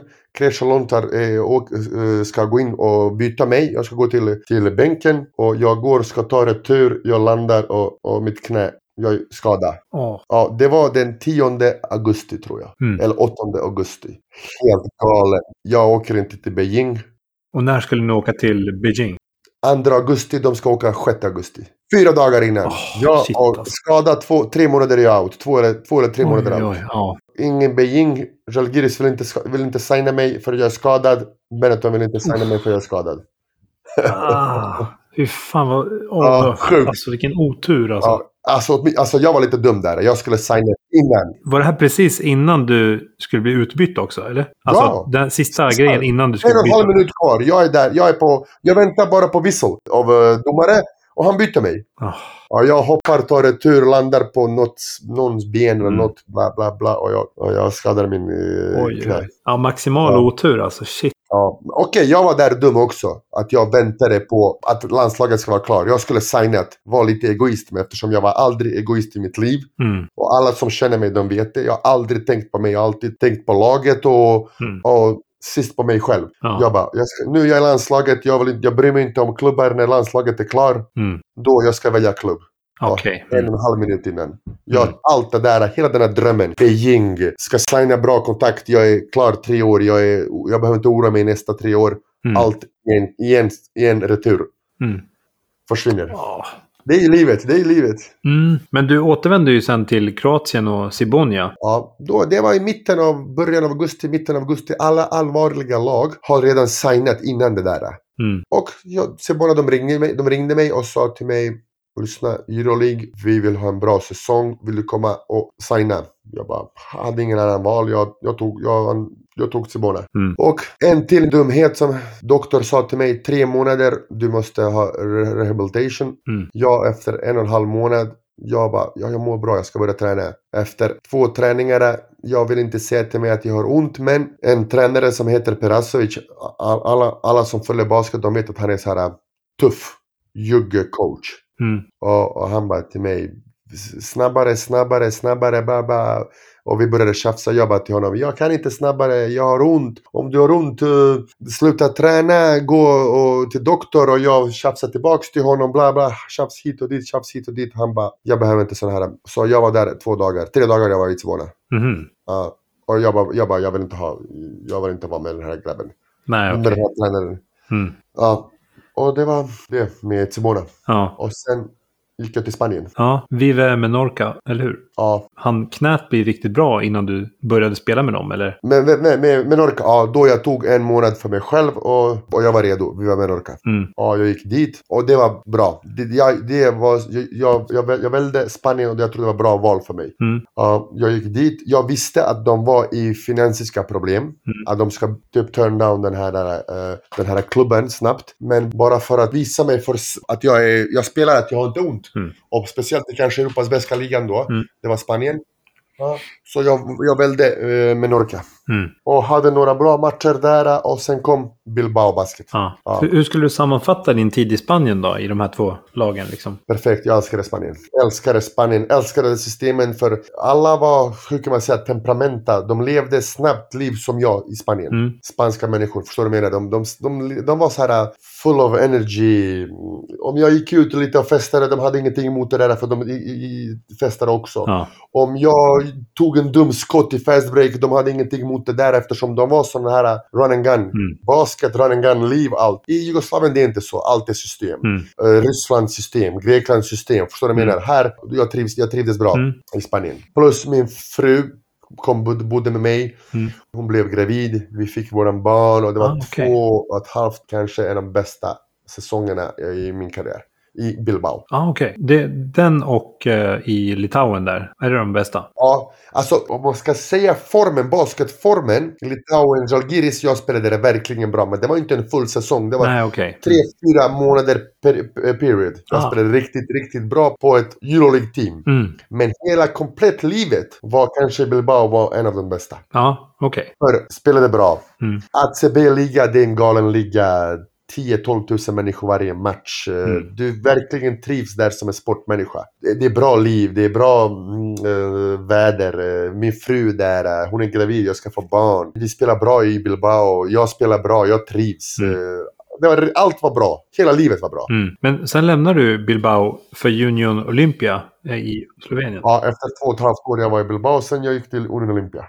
Alltså du vet du hur det var i mitt huvud? Jag alltid satsade på att spela så länge jag kan på Euroleague. Mm. Ja, så efter Bilbao, jag kunde ha gått kanske för lite mer pengar i något annat land, men jag ville alltid vara den här levelen i Euroleague. Mm. Ja, och då jag valde Union Olympia för 2 år jag var där. Mm. Hur skulle du säga basketen i Slovenien är då? Sjukt. Mm. Sjukt bra alltså. Speciellt det första året. De byggde en ny hall. 18 000 människor. Uff. Vi spelade Euroleague. Vi förlorade inte en enda match till Christmas. Okej. Okay. Panathinaikos kom, vi 20 poäng vi vann. Barcelona 20 poäng. CSKA 15 poäng. Vi var första i Europa. Vi var första. Ah. Till Christmas, till nyår. Ja, vi var grym. Första i Adriatic League. Varje match. Vi hade 16 000 eller 18 000 människor vi hade i Euroleague. Och 12 000 människor vi hade varje match i Adriatic League. Mm. Den där Slovenien som land, de lever för basket. De verkligen älskar basket. Mm. Vi kunde inte bo på gatan, alla bara autogram, foto, allt. Alltså hela landet lever för basket. Ja. Plus det var bra för mig, för efter 14 år jag visste att jag skulle leva i Zagreb. Mm. Mitt liv kommer att sluta basket var i Zagreb. Mm. Min första lägenhet jag köpte var i Zagreb. Mm. Och Slovenien, Ljubljana är 100 kilometer från Zagreb. Ah, okay. Så efter varje match jag bara sitter med bilen, jag åker hem och chillar med grabbarna. Ah. De kom till mig, familjen kom, så det var typ som jag var hemma. Ja, nice. Ja, då förstår jag att du skrev på där. Ja. Men du var med och vinner slovenska cupen 2011. Ja. Hur högt rankar du den vinsten när du tittar tillbaka på din karriär? Det var bra. Ja, det var bra. Det var nice. Som jag sa, i Slovenien var tuff liga då. Mm. Det var 3-4 bra lag och jag spelade bra. Jag var captain of the team, jag var där. Spelade bra. Jag tror jag var MVP av cupen också. Spelade bra. Mm. Riktigt bra. Så hela den här storyn om Slovenien, det var nice.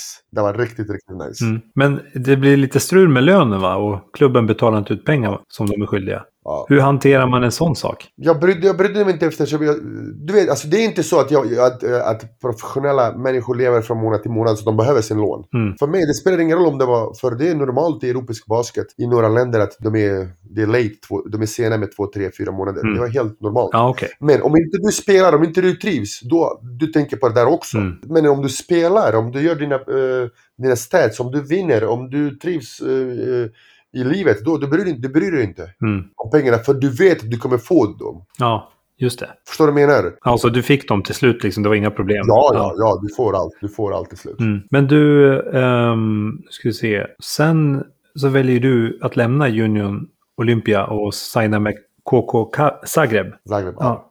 Blev fansen i Cibona arga när du valde att signa med konkurrerande lag? Ja, då Zagreb, det var en ganska intressant story eftersom några privatmänniskor kom till Zagreb i 4 år och de satsade galna pengar. Och nu jag ska säga till dig, i Zagreb var en starting five. Mm. Ett TJ Ford, han lämnade NBA, kom till Zagreb, de gav honom sjukt kontrakt. Mm. En kroat, Kruno Simon, som spelar nu för FS Pilsen. Mm. Luka Joric som spelade 5 år i Fenerbahce och Malaga var där. Mario Kassun, en galen spelare. Mm. Sean Mays, han var också i NBA. Mm. Nikola Prkac, en av toppdominant center i Europa var där. Så vi hade galet lag. Mm. Ja, det var därför jag signade där. Jag fattar. Ja. Men det var liksom inget, alltså jag tänker på fans och sådär, i och med att du spelade i Cibona. De var lite besvikna hit och dit, ja. Men då Cibona var inte så bra som de var 5, 6, 7 år sedan innan. Mm. Ja, så de hade tagit över liksom. Ja. De där 3-4 åren de tog över Zagreb. Men du blir kvar i KK Zagreb i en säsong, men därefter går flyttlasset till Turkiet. Ja. Hur hamnar du i Beşiktaş? Jag spelade bra i Zagreb. Jag spelade verkligen bra, men som jag sa till dig, det var bra pengar, bra gäng. Jag var hemma, allt trivdes hit och dit, men när du får en erbjudande från Euroleague, en Beşiktaş, Istanbul, du säger inte nej. Ja, så då jag gick till Beşiktaş utan att tänka. Ja. Plus Istanbul, grymt stad, grymt land att leva, Euroleague, 25 miljoner fans de har. Ja, så det var sjuk säsong.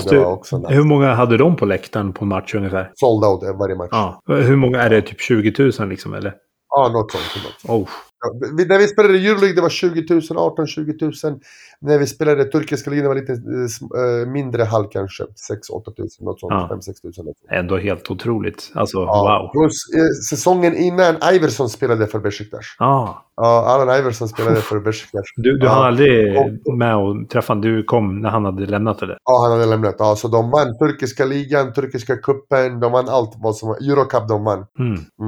Men din egen insats under tiden i Turkiet då, hur skulle du sammanfatta den? Bra. Jag kanske kunde ha spelat lite bättre, men då den här Istanbul, den här stan, alltså, den var ju så grym, så kanske jag skulle tänkt lite mer på basket och inte kanske på livet, gå ut och på de här restaurangerna, gå runt, njuta i livet, men det går inte, för du måste tänka på familjen, du måste vara lite med dem, du måste ta dem någonstans, du har ju barn, så då du tänkte inte, då, som jag sa till dig innan, jag var aldrig tänkte på mig själv, då jag tänkte på min familj, mellan träningarna, om jag var själv, jag skulle vila, men nu, mellan träningarna, jag gjorde något med dem. Då du var ju inte redo för träningen på kvällen. För hela dagen du var inne i stan och lite kanske gå lunch med familjen och hit och dit. Förstår du vad jag menar? Så jag spelade okej. Jag spelade okej. De var nöjda. De ville, allt var bra. Alla, vi vann kuppen. Vi gick till topp 16 i Euroleague. Och vi åkte ut i semifinalen i turkiska ligan. Så alla var nöjda. Men när jag tänker på mig själv, jag kunde kanske spela lite bättre. Okej. Ja. Men du, det dröjde 99 matcher i totalt 7 olika lag kombinerat innan du och Lampe möttes för första gången i Euroleague. Ja. Och det här var ju den säsongen när Beşiktaş och Cajalaboral möttes. Ja. Hur var det liksom att träffa honom? Det var nice. Alltså. Det var riktigt nice. Finally vi spelade mot varandra. Ja. Efter 10 år vi är på Euroleague, men aldrig chans att träffas. Nej, det var kul. Jag tror första matchen vi spelade i Istanbul. Okay. Vi träffades kvällen innan, hade kanske någon middag eller något sånt, och sen vi spelade dagen efter i galen Euroleague gjorde sådär, inte dokumentär, men sådär som lite sådär avsnitt om varandra. Ja, det finns ju på YouTube. Ja, precis. De kom, tv, hit, dit och vart vi började. Allt det här vi pratade om i den här podden, om från Sverige till Euroleague Stars och bla bla bla. För dem det är sjuk story. Ja, verkligen. Ja, det är ju verkligen det. Det är ju helt galet när man tänker på det, att så att 2 svenskar liksom blir spelas. Jag tror vi var de första 2 svenskarna som var i NBA också. Är det så? Ja, stämmer. Ja precis. Ja. Ja. Så det var en rolig story för dem också. De kunde inte, alltså de blev inte. Nej, jag fattar. På det här, alltså det här är möjligt från Sverige och hit. Jag var kanske en av de bästa spelarna i Beşiktaş, och han var en av de bästa spelarna i Cajalaboral. Kom Sverige. Ja, det är coolt. Men vid den här tiden av din karriär hade du liksom varit tillbaka i Europa några år efter din tid i USA. Hade du någon önskan om att återvända till NBA, eller kände du att det var ett avslutat kapitel? Det var ju, alltså, som jag sa till dig, jag var aldrig den här professionella eller den här allvarliga basketspelaren. Jag spelade bara basket för jag tyckte om det, jag hade roligt och tjänade bra pengar. Aldrig tänkte på, kom igen Damir, var professionell och 1, 2, 3 år kanske satsa på det här, du kan åka tillbaka till NBA. Jag bara nej, jag har varit i NBA, jag gjorde den här dreamen, jag har ingen chans där och jag bryr mig inte. Jag är nu i Europa och jag trivs bra. Jag tänkte vi ska prata lite om dina matcher med landslaget också. Och om vi hoppar tillbaka till punkten då du precis valde att representera Kroatien i landslagssammanhang. Minns du liksom första matchen du spelade för Kroatien? Nej, jag tror inte. Nej, jag tror verkligen inte. Nej. Jag vet att jag är den andra, jag tror spelaren eller tredje som har de största... mest basketmatcher för landslaget. Jag tror Popovic är nummer 1, Ukic 2, jag är 3. Ja. Det är ju mäktigt alltså. Ja, det är ganska mycket. 2 VM, 3-4 EM. Och synd att inte jag OS. Eller olympisk, hur säger man? Eller är det OS? Hur säger man på svenska? Ja, OS. Olympiska spelen. Ja, OS. Ja, jag skadade mig. Men jag tror 180 eller 190 matcher för landslaget. Det var ganska mycket. Det är det verkligen. Det är verkligen mycket. Mm. Kände du liksom att du blev väl mottagen av tränare och medspelare när du anslöt till landslaget? Ja. Mm. Som Alper sa, det är dumt att prata om sig själv. Men vad Alper sa och Micke kan säga också, alla som känner mig. Jag har aldrig varit någon dålig människa eller någon egoist eller selfish eller något sånt. Så de brydde inte, när du är, de bryr sig inte vart du är från, vem du är. Om du är bra människa, du är välkommen överallt. Mm. Så de verkligen älskade mig. Plus, jag trodde jag spelade bra för landslaget. För jag skulle inte varit 15 år i landslaget om inte jag var bra. Nej, precis. Och plus, allt det där, jag var bra vän. Mm. Kände du någon gång att du hade gjort fel när du valde att spela för Kroatien istället för Sverige? Nej, eftersom i Sverige de tog det aldrig så allvarligt. Det var inte så att någon ringde mig när jag var där. Eller när jag var i Cibona eller när jag var i landslaget. Att någon ringde mig från Sverige. Aldrig. Nej. Okej, Polisen Basket 1. Jocke tog hand om allt det där när vi var i Polisen Basket. Men Svenska Basketfederationen eller något sånt, de har aldrig någon ringt mig. Eller, hey Damir, kanske vill du vara i Sverige? Eller vad tycker du om Sverige? Eller vill du... Förstår du vad jag menar? De hade aldrig någon plan. De ringde inte ens liksom efter U20-EM när du toppar skytteligan. Nej, ingenting.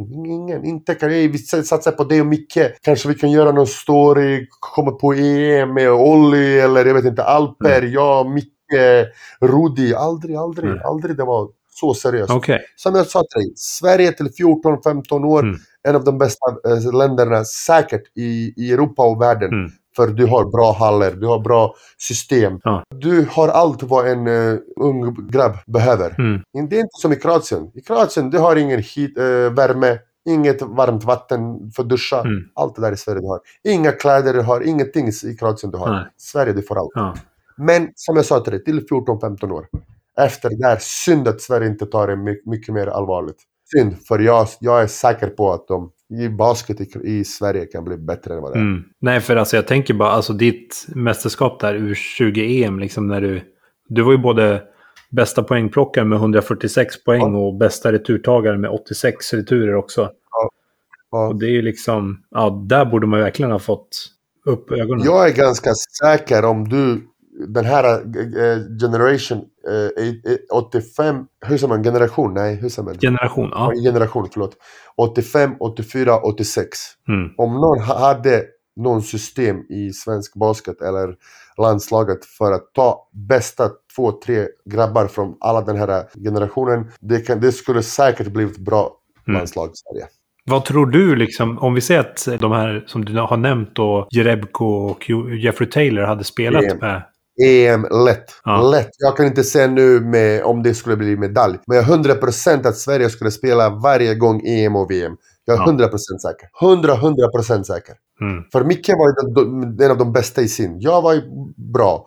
Olli var ju riktigt grym. Rudi var där. Alper var där. Sen Jonas Rebecko efter. Jeffrey Taylor. Vi pratar om här riktiga bra namn. Kanske vi inte skulle tagit guld, men jag är säker att vi skulle varit i EM och VM varje gång. 100% säker. Ja, det hade varit så jäkla häftigt. Det här är ju någonting som många basketfans i Sverige tycker är liksom ett av de största misstagen Sverige har gjort. Det är typ så här. Spanien hade en sån här gold generation med Gasol, Navarro, Rudy Fernandez. Du vet den här Garbajosa, alla de här. Ja. Calderon. Vi var såna i Sverige. Mm. Kanske inte den på den levelen, men vi var riktigt, riktigt bra. Om vi hade bara någon som att vi blir tillsammans säkert inom 2, 3, 4, 5 år det skulle bli grymt. Ja, det hade varit alltså, ibland önskar man att man kunde spola tillbaks bandet. Men synd.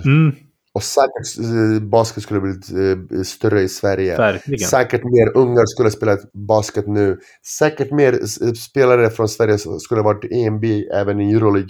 Jag jag tycker det är synd när jag ser vad allt de har i allt det här landet har, att du i Euroleague har en eller två grabbar, det är synd. Mm. Men när du ser tillbaka på landslagskarriären med Kroatien då, vilka minnen och höjdpunkter sticker ut lite extra? 2007. Ja. Alltså 2013 vi spelade semifinals. Ja. Det om vi ser resultaten. Ja.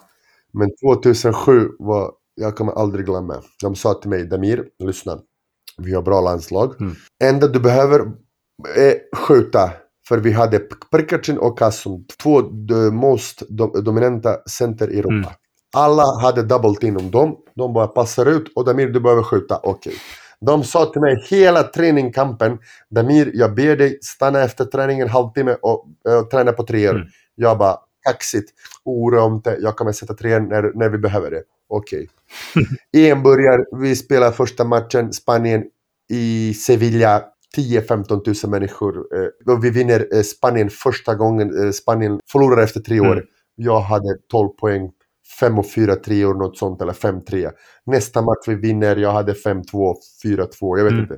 Hela säsong, alltså hela tournament, jag skjuter 50-60%. Och quarterfinals kommer mot Litauen. Mm. Litauen, Jasikevičius, Klejza, Šengelia, galna namn. Mm. Vi spelar mot dem. Mm. Vi förlorar 1 poäng, jag har 1 av 12 treor. När jag kom till omklädningsrummet, kapten Prkačin, han ville döda mig. Han bara, din jävla idiot. Jag sa ju till dig hela sommaren, bara skjut treor och du ser i kaxigt. Och det var den sjukaste grejen, vad Alper sa till mig, och det är sant. Om jag sätter första trean, då jag kommer ha bra match och vi kommer vinna. Den kvällen, jag sätter första 8 meter, den går in, jag bara, det här är min kväll, jag kommer slakta den. Missa 11 i rad och jag är helt ren. Alltså ingen var nära mig. Jag bara, matchen är klar, vi förlorar 1 poäng. Det är över. Jag måste gå till omklädningsrummet. Jag bara, vänta, vem ska slå mig först? Tränaren, kapten eller de här fans. Det var sjukt. Ja, jag förstår. Det blev sexad i året, va? Ja, men sen 2013 vi spelade grymt. Ja, verkligen. Sen vi spelade mot Litauen eller Frankrike i semifinals. Ja, det var nog Litauen. Ja, förlåt. Ja, Litauen. Ja. Sen vi förlorade. Det var egentligen bara Spanien som ni fick stryk av. Och sen vann ni liksom mot Georgien, Polen, värdnationen Slovenien, Tjeckien, Finland, Italien, Grekland och Ukraina. 7 rad, jag tror. 6-7 rad vi vann. Ja, vi vann allt. Ja. Och det var i Slovenien i hallen Olympia. 18 000 människor, men Kroatien är nära Slovenien. Det var 18 000 kroatiska fans där. Kanske inte 18, men 15 000. Och 2-3 000 var det Litauen. Men vi förlorade, de var bättre. Ja, det var lite surt. Men ni får möta Spanien sen i bronsmedaljmatchen. Ja. Och, jag spelade inte. Nej, okej. Jag var skadad. Aha. Igen, knä. Okej. Ja, alltså jag kunde spela, men min tränare sa till mig, lyssna, var smart. Gör inte samma dumhet du gjorde 10 år sedan. Ja, om det var final, såklart ta 1-2 spruta och spela. Men för tredje plats mot Spanien, vi inte har så mycket chans. Riskera inte din karriär. Nej. Ja, jag spelade. Ja, det var ju schysst att de kunde säga så. Ja, han sa till mig, eftersom jag 10 år sedan jag hade den här olyckan innan i OS. Just det. Men du, ni besegrade Polen i det mästerskapet och då körde ju Lampe med dem. Ja, vi vann, vi spelade bra. Ja. Hur var det då? Var han grinig efteråt? Det var bra eftersom jag spelade bra. Jag gjorde inte så mycket poäng. Jag kanske hade 8 eller 10 poäng och 5-6 retur, men jag gjorde en ganska viktig trea 2-3 minuter innan matchen och tog 2 offensiva returer så jag spelade bra match. Och plus jag var riktigt hypad mot mycket. Jag trodde inte han spelade så bra den matchen. Nej, okej. Jag var riktigt hypad mot honom. Ja. Ja. Ni hade ju Dante Draper. Ja. Jäklar vad han var snabb alltså. Han var grym. Han var så grym. Han var så bra grabb och bra människa. Han älskade verkligen Zagreb och han kommer varje sommar. Och han är bästa kompis av Carmel Anthony. Ah, okej. De är de bästa kompisarna. Alltså, han tar verkligen. De lever tillsammans nu i Cleveland och varje sommar. Han älskade så mycket Kroatien eftersom han spelade 3 år i Cedevita. Cedevita Zagreb och som Sverige gav till mig liv. Kroatien gav till honom liv. 3 år, han spelade här. Han gjorde vad han ville. Efter det, han gick till Real Madrid. Vi gav honom passport. Han spelade för Kroatien. Och varje år, även nu. Den här sommaren, han kom inte. Men varje år, sista 10 åren, han och Carmelo kommer hit. Och de 2-3 veckor, de stannar här. Och vi är tillsammans. Ja, vi har riktigt bra. Hänger ni då eller? Hela tiden vi snackar, hela tiden. En gång i veckan jag snackar med honom. Ja. Ja, grymt. Men du, om vi går tillbaka till klubblagskarriären då. Du spelade en säsong med Beşiktaş och sen lämnade du klubben för ett nytt äventyr i Tyskland. Mm-hmm. Hur kommer det sig att det blev just Bros Bamberg? Det var det värsta jag gjorde. Alltså. Det var så. Bamberg, jag, alltså det... Nu, vi åker tillbaka till det här galna Damir, galna huvudet.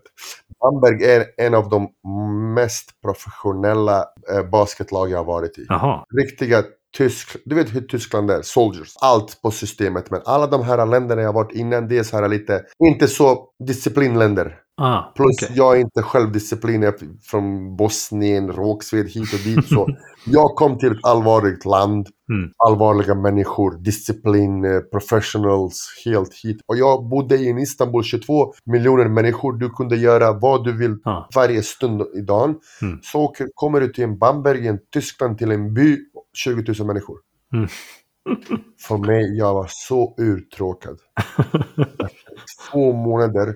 Jag bara, jag behöver ingenting, jag vill bara gå. De bara, vad är problemet? Jag bara, det är inget problem, ni är det bästa laget. Euroleague, lön på tid, professionellt, allt, men jag kan inte leva så här. De bara, vad är problemet? Jag dricker kaffe på bensinmacken. Jag har efter matchen, jag har ingenstans att ta lunch eller dinner. Mm. Jag kan inte gå ut och festa, jag kan inte leva på det här sättet. De bara, okej, vad kan jag göra med det? Gå. Jag vet inte, jag åker på highwayen, du vet så här, jag får så här, böter efter 2 dagar. Jag bara, varför? Du hade inte tillstånden med tillräckligt tillstånd bilen framför dig. Mm. Så här helt så här rules. Där är riktigt så här rule country och jag levde ut från systemet. Förstår du vad jag menar? Mm. Så det var alltså, jag kunde inte leva på det där sättet. Nej. Det gick inte. Hur var själva basketen då i Tyskland?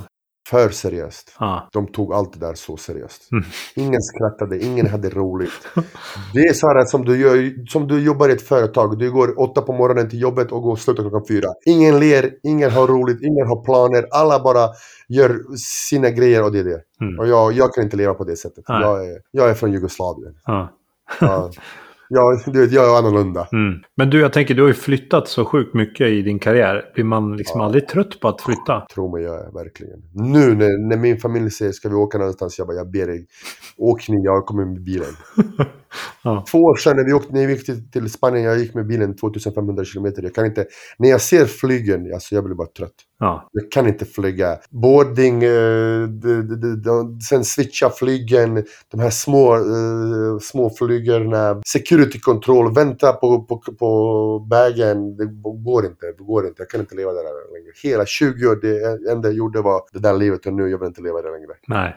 Av alla länder som du har varit i genom åren, vilket land skulle du säga det har funkat bäst med löneutbetalningar och allt runt omkring?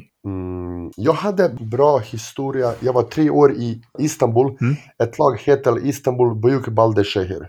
Det är ett lag i mitten av ligan. Mm. Jag var där 3 år. Jag var captain of the team. Första gången att han inte är turk kapitan. Ah. Och det är ett lag från government of Erdogan. Ah, okej. Okay. Ja, och jag var där. Det var om lön är den första 0-0 på natten, lön är på tid. Ah, okej. Okay. Riktigt, riktigt professionellt. Mm. Jag trivdes där. Det kanske inte var Euroleague level, men om jag ska tänka nu på mig själv, jag spelade bra basket där i inte 3-4 månader som jag var med Alper i Žalgiris. Mm. Jag pratade om 3 år i rad. Mm. Jag spelade bra, pengar på tid, jag trivdes bra, jag var kapitan, alla tyckte om det, jag tyckte om staden Istanbul, så det var riktigt bra där, jag trivdes. Mm. I vilket land har det funkat sämst då? Bamberg, Tyskland. Påminn mig inte på det där, jag ber dig. Nej, okay. Påminn inte. Alla, gå aldrig till Tyskland och spela, grabbar. Vem som spelar basket går inte dit. Det bara går inte. Okay. Kanske någon kanske älskar det, men det där är för seriöst. Ja.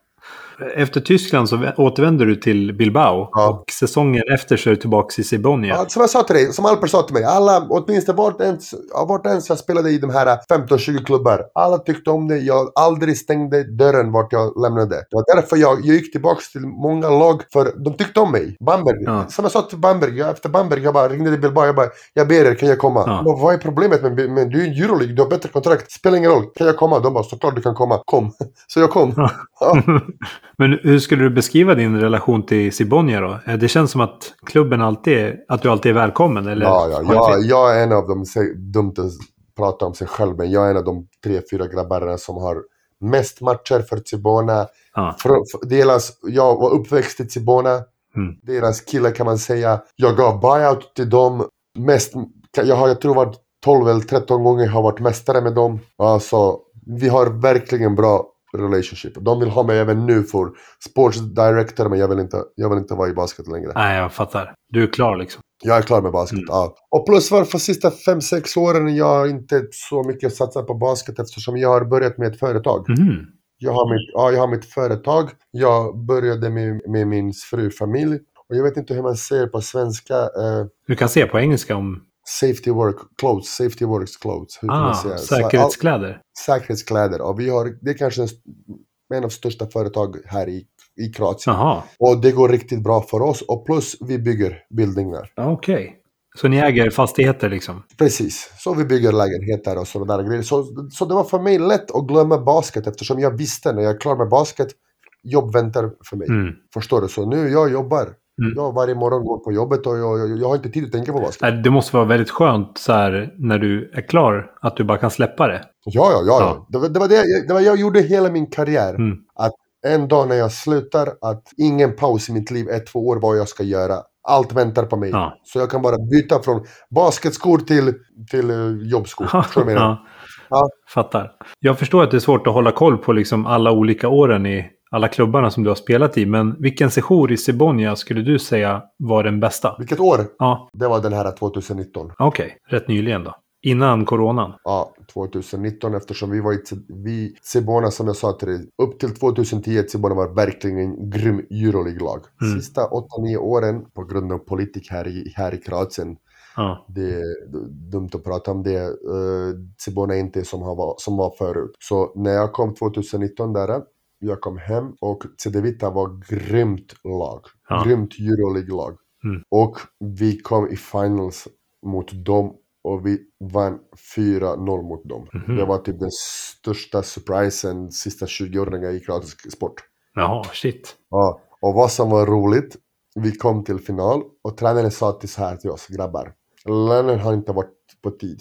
Ni har varit riktigt bra grupp av grabbar hela året. Ni har kommit till final. Jag tror inte vi har sån stor chans. Åtminstone de här sista 10-15 dagarna. Festa, ha roligt. Vi bara okej. Första matchen vi spelar, jag vet inte, tisdag. Tränaren sa, okej, tisdag 8 på kvällen eller 7 på kvällen. Ah. Han bara, vi har 17:10 på morgonen. 4-5 på morgonen, vi tar en selfie hela laget från klubben. Vi bara, coach, vi har roligt som du sa, vi ska inte komma på shootaround, men vi ska komma på kvällen, på matchen. Vi är så att det fortfarande fulla på matchen, vi vinner. Och vi vinner 1-0. Och sen, jag ska skicka till dig foto, du måste se hur jag såg ut. Första matchen var 7 på kvällen. 5 timmar innan matchen, min fru hon duschar mig med kallt vatten. Jag är fortfarande full. Oj, shit. Vi vinner den. Jag bara, grabbar, abod, här är recept för... vi gör igen. Fredag vi spelar igen. Fredag vi gör samma grej. Så 4 matcher. Varje match innan kvällen vi går ut och festar till 5, 6, 7 på morgonen. Kommer på matchen och vi vinner 4-0. Det var sjukt. och jag var MVP. Jag tror i finalserien jag hade kanske 20 poäng, 9 returer, 6 assister. Så här galen MVP. Och jag trodde det var min sista säsong i karriären. Mm. Och eftersom jag spelade så jävla bra den här finalserien så ringer mig ett lag från Montenegro och de gav mig galen kontrakt. Jag bara, jag måste spela ett år till. Och jag var klar, 2019, jag trodde det var klart. Ja. Det är det med basket. Mm. Och jag spelade bra, min fru, hon var så sur. Hon bara, men du lovade du ska sluta spela, vad ska du nu? Jag bara, det går inte, jag måste ta de här pengarna. Det är ett år till bra kontrakt. Ja.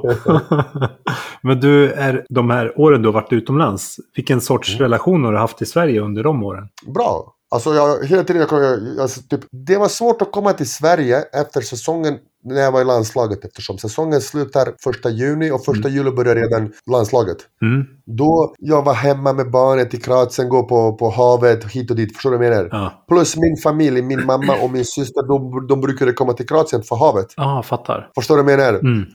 Så då jag har inte så mycket tid att komma. Men när jag 2016, jag tyckte jag spelade med landslaget då, 2016, 2017 och 2018 jag var i Sverige varje sommar. Jag älskar Sverige.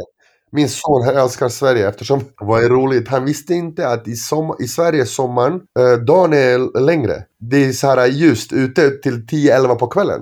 Och så när vi kom till Sverige första kvällen, jag bara, min son heter Patrik.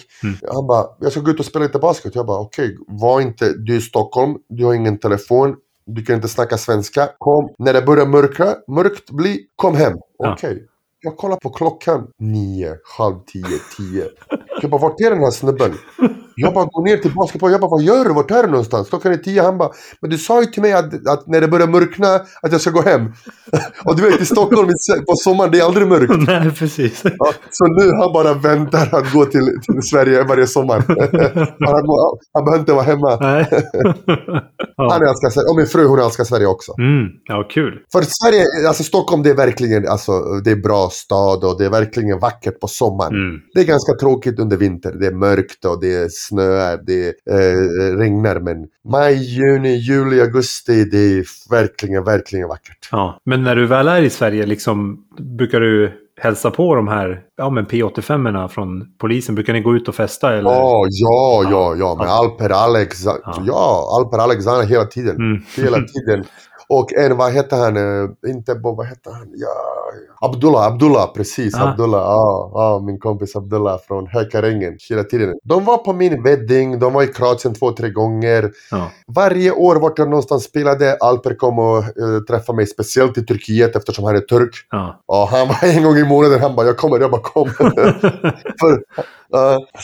Hela tiden med de 3 grabbarna jag är verkligen med i hela tiden vi pratar. Ja. Och plus i sommaren, de kommer varje sommar eftersom Kroatien det är så här stort turistland. Det är mycket människor från Sverige som kommer, mycket människor. Men visst ligger Zagreb inte riktigt vid kusten, va? Det ligger inte, men det är en timme till havet. Ah, okej. Okay. En timme med bil. Ja, det är inte så farligt. Ingenting. Ja, en timme, det är ingenting. Men hur bra koll har du på svensk basket då? Sista inte så mycket, inte ens på någon basket. Som jag sa till dig, sista 4-5 åren är inte så mycket. Men vad som är roligt, hon är inte min syster, men hon är som min syster Maha. Det här måste jag också säga. Jag är säker på att den här podden ska lyssna, den här grabben, jag ska säga namnet senare. Min systers kanske bästa kompis är Maha. Nej, min syster kom efter så här, i sommaren, kanske 10-15 år sedan. Varje sommar hon kommer hit för att träffa mig och vara på havet hit dit. Så hon brukar komma med från Palestina, en tjej som heter Maha. Ja. Hon är kvinna nu, hon är 37 och 40 år nästan, Maha. Hon kom hit och vet du vem hon träffade här? Nej. Som var landslagstränare Vedran Bosnić. Jaha. Ja, och hon är typ som min syster. Jaha, shit. Och ja. Så hon träffade Vedran Bosnić och Vedran Bosnić gick upp dit på grund av henne. Och det är helt crazy story alltså. Så under de åren när Vedran var coach, då hade du mer koll? Ja. Då hela tiden vi pratade med honom hur det där, han älskar också Sverige, han tycker också det är så synd. Han var där 4-5 år jag tror i Södertälje. Han bara, synd att inte de vill investera lite mer, att vi ska göra en större basketland. Han är verkligen bra tränare. Ja. Ja, han var tvungen att gå. Han ville inte ens gå från Sverige, men han var bara tvungen eftersom efter 5 år han har gjort allt. Han vann allt. Han är med landslaget. Ja. För Svenska förbundet vill inte ge eller investera eller har inga större planer än som de har nu. Det som är kul kan jag berätta för dig. Det är ju att Sverige har ju lyckats. De 2 senaste landskamperna på hemmaplan har ju varit i Globen. Eller Avicii Arena som det heter nu. Vad heter arenan? Avicii Arena. Ja, den här DJ:n som precis. Precis. Är det inte Globen längre? Nej, det heter Avicii Arena nu. Jag visste inte det. Så det är lite kul ändå att det är så här, förra matchen var det 11 000 som kom. Så att det börjar ju hända grejer. Ja, i Sverige. Så det... Skojar du med mig? Nej, jag gör inte det. Fan vad nice! Det där är så roligt. Jag måste komma på någon match för att se det där eftersom... Ja. Och din son lär ju tycka det är asfett att få kolla på match där ju. Ja, säkert. Speciellt i Globen. Ja. Han älskar tunnelbanan. Alltså, det där är en dröm. Ja. En dröm. Rågsved tar tunnelbana, går till Globen och kollar på full svensk basketmatch. Ja. Det är det som är synd, eftersom jag är säker på att svenska människor, de mår bra, de har bra lön. Mm. Det är inga problem för dem för att gå till någon bra sportmatch. Nej. Kanske ge 20, 30, 40 euro för att gå på match, ta en drink, öl, spelar ingen roll, och gå hem. Ja. Därför jag tycker det är synd att basken inte är så större. Jag är säker att det skulle bli 100%. Det skulle bli fulla matcher, TV, du kommer ha roligt, för basket är rolig sport. Ja, verkligen. Alltså, det är ju... Mycket roligare än fotboll. Vadå? Du går på fotboll på AIK. Ja. Det är kallt, det regnar, det slutar 1-0. Ja. Vad är det för sport? Ja, det är ingen sport alls. Såklart, fotboll är sport nummer 1. Men här åtminstone du i hallen, det är varmt, det är roligt. Du kan äta, du kan... Förstår du vad jag menar? Du kan gå på toa och pissa, jag vet inte vad. Ja. Förstår du vad jag menar? Det är mycket enklare. Ja, alltså basket är ju 100 gånger roligare att kolla på. Precis. Ja. Men det här är jag glad. 11 000 sa du. Ja, visst. Vem spelar nu för landslaget, svenska landslaget? Rebecco spelar han där. Ja. Jag kommer ihåg det där. Han var ju på en EM tror jag också, eller var han inte? Mm. Ja, han var 2013 också. Precis, va? Och Jeffrey Taylor också var det året. Uh-huh. Så, men han har inte spelat sedan dess. Han var med och gjorde några kvalmatcher här. Tyvärr så förlorade de båda matcherna. Det här är lite häftigt. Alltså. Det finns en kille som heter Elliot Kadå som är 17 år och anses vara den bästa point guarden i hela USA just nu. Han har spelat high school och har en svensk mamma och en amerikansk pappa. Och han... Svär? Är han bra? Han är skitgrym. Alltså jag har sett några helt galna dunkar av honom. Alltså han är... Hette han Kadå? Alexander? Nej, vad sa du? Elliot Kadå. Och många säger... Han är ju den bäst rankade point guarden i sin årgång nu i USA. Vilken liksom. College går han till? Han har inte valt college än, men han har fått liksom topp college. Alla college vill ha han typ. Så... Det lär bli något stort. Är han från Stockholm eller var är han från? Nej, alltså hans mamma är från Skåne, men pappan är från USA. Så de har bott i New Jersey han har växt upp i New Jersey. Så han pratar engelska, men... Och han vill spela för Sverige? Han vill representera Sverige. Han bara, det är mycket fetare att reppa Sverige än att spela för USA. Liksom. Fan vad nice. Ja, så det är vår stora talang. Ja, precis. Nice. Och sen har vi en kille i G-League som heter Bara. Mm-hmm. Han har gått till ett G-League-lag. Jag tror att det är nog bara du och han som har lirat i G-League från Sverige. Ja, okej. Ja, han blev draftad här i år. Vi har en grabb som är 17 år, vill spela för Sverige. Ja. Och han är topp 1 point guard i USA. Vi kan ha 250 miljoner människor, jag vet inte hur mycket. Kom igen, det där de ska bli proud av. Ja, det där. Det är ett perfekt exempel av honom du ska göra en projekt. På grund av honom. Mm, verkligen.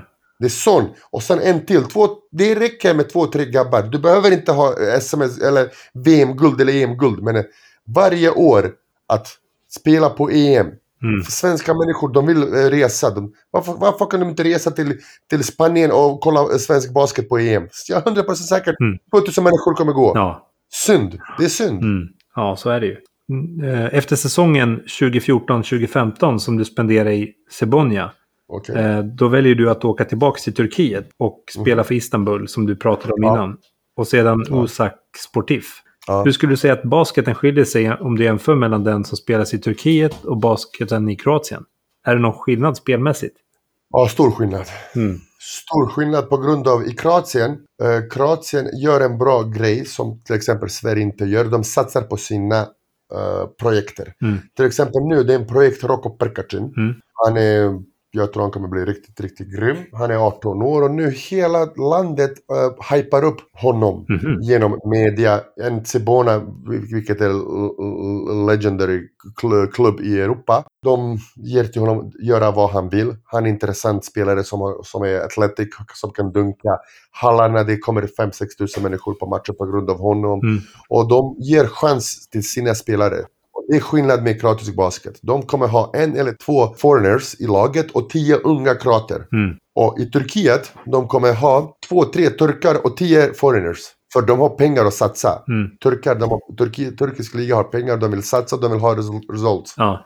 Och i Kroatien, de har inte pengar men de vill satsa på unga spelare. Ja. Det är skillnad mellan kroatisk basket och turkisk basket. Ah, okej. Jag fattar. Men efter åren i Turkiet så har ju du spelat både i Montenegro och Kroatien igen.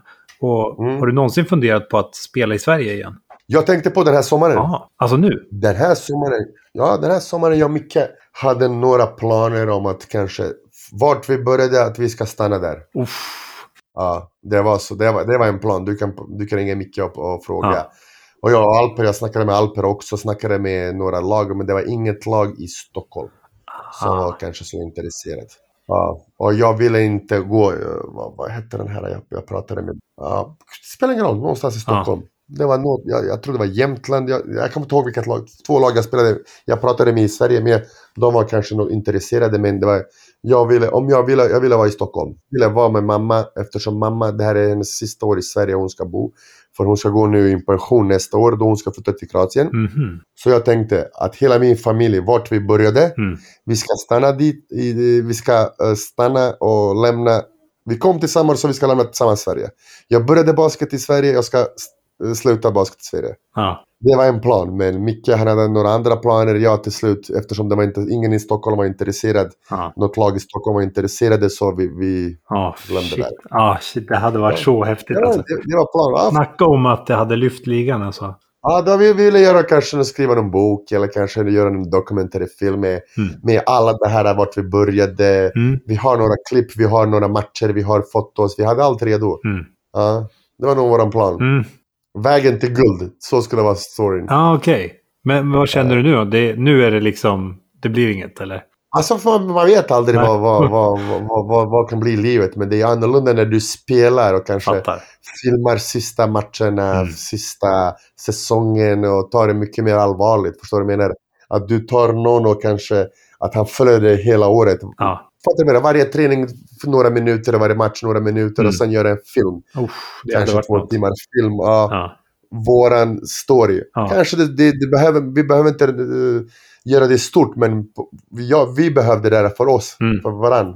Ja. Jag vet ju att Lampe har sagt att han vill avsluta karriären med ett SM-guld liksom, och att han nyligen... Allt vi hade plan. Vi hade allt planer. Ja. Spela i samma lag. Alper var här någonstans med Leva sista året med honom. Alla de här Jocke Samuelsson, allt det här Leva. Ha roligt. Ett år ha roligt.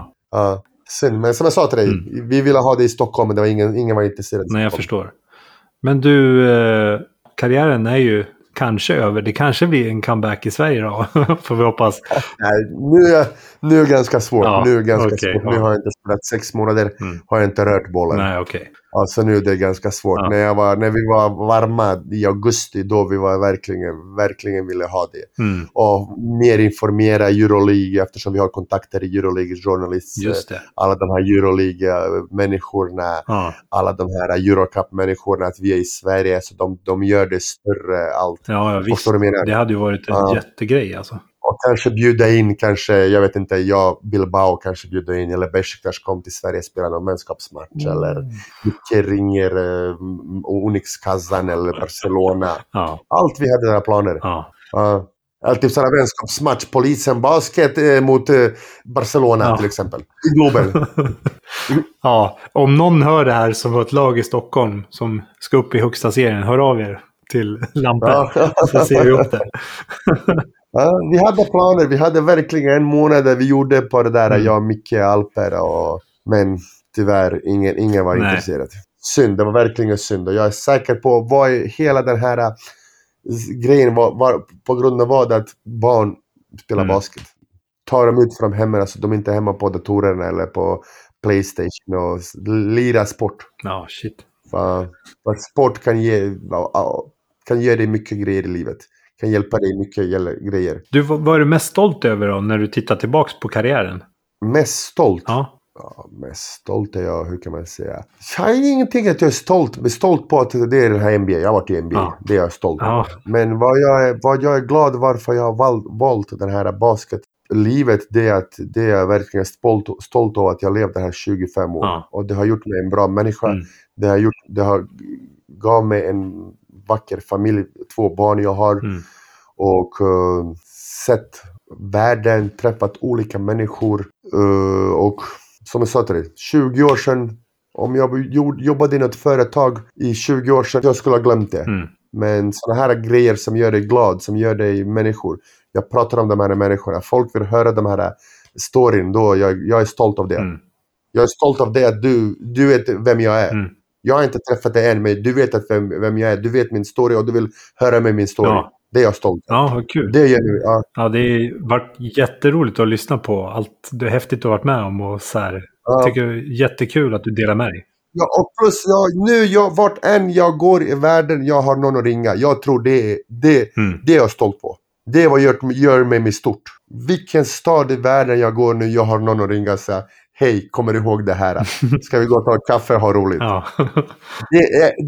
Sport kan bara ge dig det. Ja. Inget annat jobb i världen. Är det någonting liksom som du känner att du borde ha gjort annorlunda?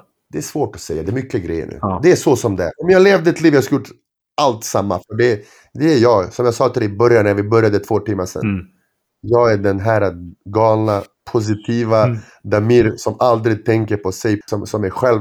Jag har alltid tänkt på att ha roligt, vara glad och att alla gillar mig. Ja. Ja, det är vad jag är ledsen på att någon säger att kolla på den här Damir. Kolla, för jag menar, vad tror han är? Han har spelat i mig, tror han att han är eller, något speciellt eller nej? För karriären är 20 år. Men man lever 60, 70, 80 år. Ja. Man måste leva efter basket. Så är det. Och jag är glad att Alper, Jocke Samuelsson, han kommer ihåg mig. Mm. Och jag är skyldig den här människorna hela mitt liv något. Mm. Förstår du vad jag menar? För han har gjort mig en bra människa. Och han har visat mig vägen till från ett barn som har lämnat kriget och han till ett Sverige. Jag kunde inte snacka svenska. Mm. Busig kille. Och han arbetade med mig för att göra mig en bra människa. Mm. Det är själva grejen med den här sporten och vad jag är stolt och jag är glad och jag var lucky. Jag hade tur. Tur, precis. Mm. Och som jag sa till mig, det är ingen skillnad mellan mig och Lampe från Alper, Aras, alla de här grabbarna eller Olli eller Rudi eller ingen. Vi bara hade tur, vi hade några centimeter mer än andra. Mm. Men de där grabbarna var riktigt bra som jag och Micke. Mm. Det var ingen skillnad. Nej. Det var bara, vi hade tur kanske och de hade kanske inte tur på det sättet. De har tur på ett annat sätt. Mm. Att de kan vara hela sitt liv med sin familj och jag var inte med min familj. Mm. För från 14-0 till 35, jag var runt på världen och reste som en väska. Mm. Så okej. Mm. Så det är svårt. Och vad jag är stolt att jag klarade allt det här av vara själv hela tiden. Ja. Från en unge, lämnade sin familj från 14 år. Ja. Det är jag stolt av. Jag förstår. Mest stolt av. Sista frågan här då. När basketfans pratar om Damir Markota, vad hoppas du att de säger då? Hoppas att kolla på den här galningen.